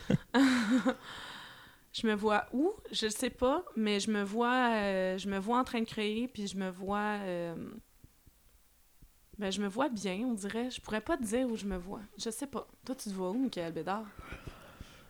Euh, Es-tu capable de répondre à cette question? Dans cinq ans, non, c'est ça. On dirait... C'est, c'est exactement pourquoi, avant de te poser la question, j'ai dit... Euh...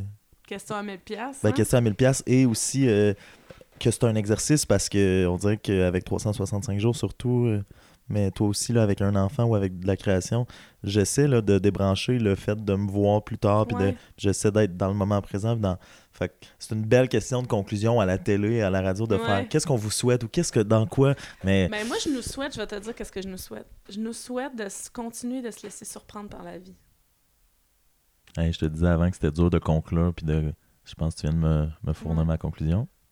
Merci, Kat. Merci. Mais... T'as-tu aimé ça? Comme J'ai ça? pas aimé ça. Oh, c'était hot. C'était hot. Je dirais jamais plus le mot dilué en ta, non, en ta pré... en parlant du féminisme. En ta présence. mais, euh, mais merci de m'avoir reçu et chez toi et euh, dans ton cœur. Merci. Puis il va falloir que je le rencontre bientôt. Là.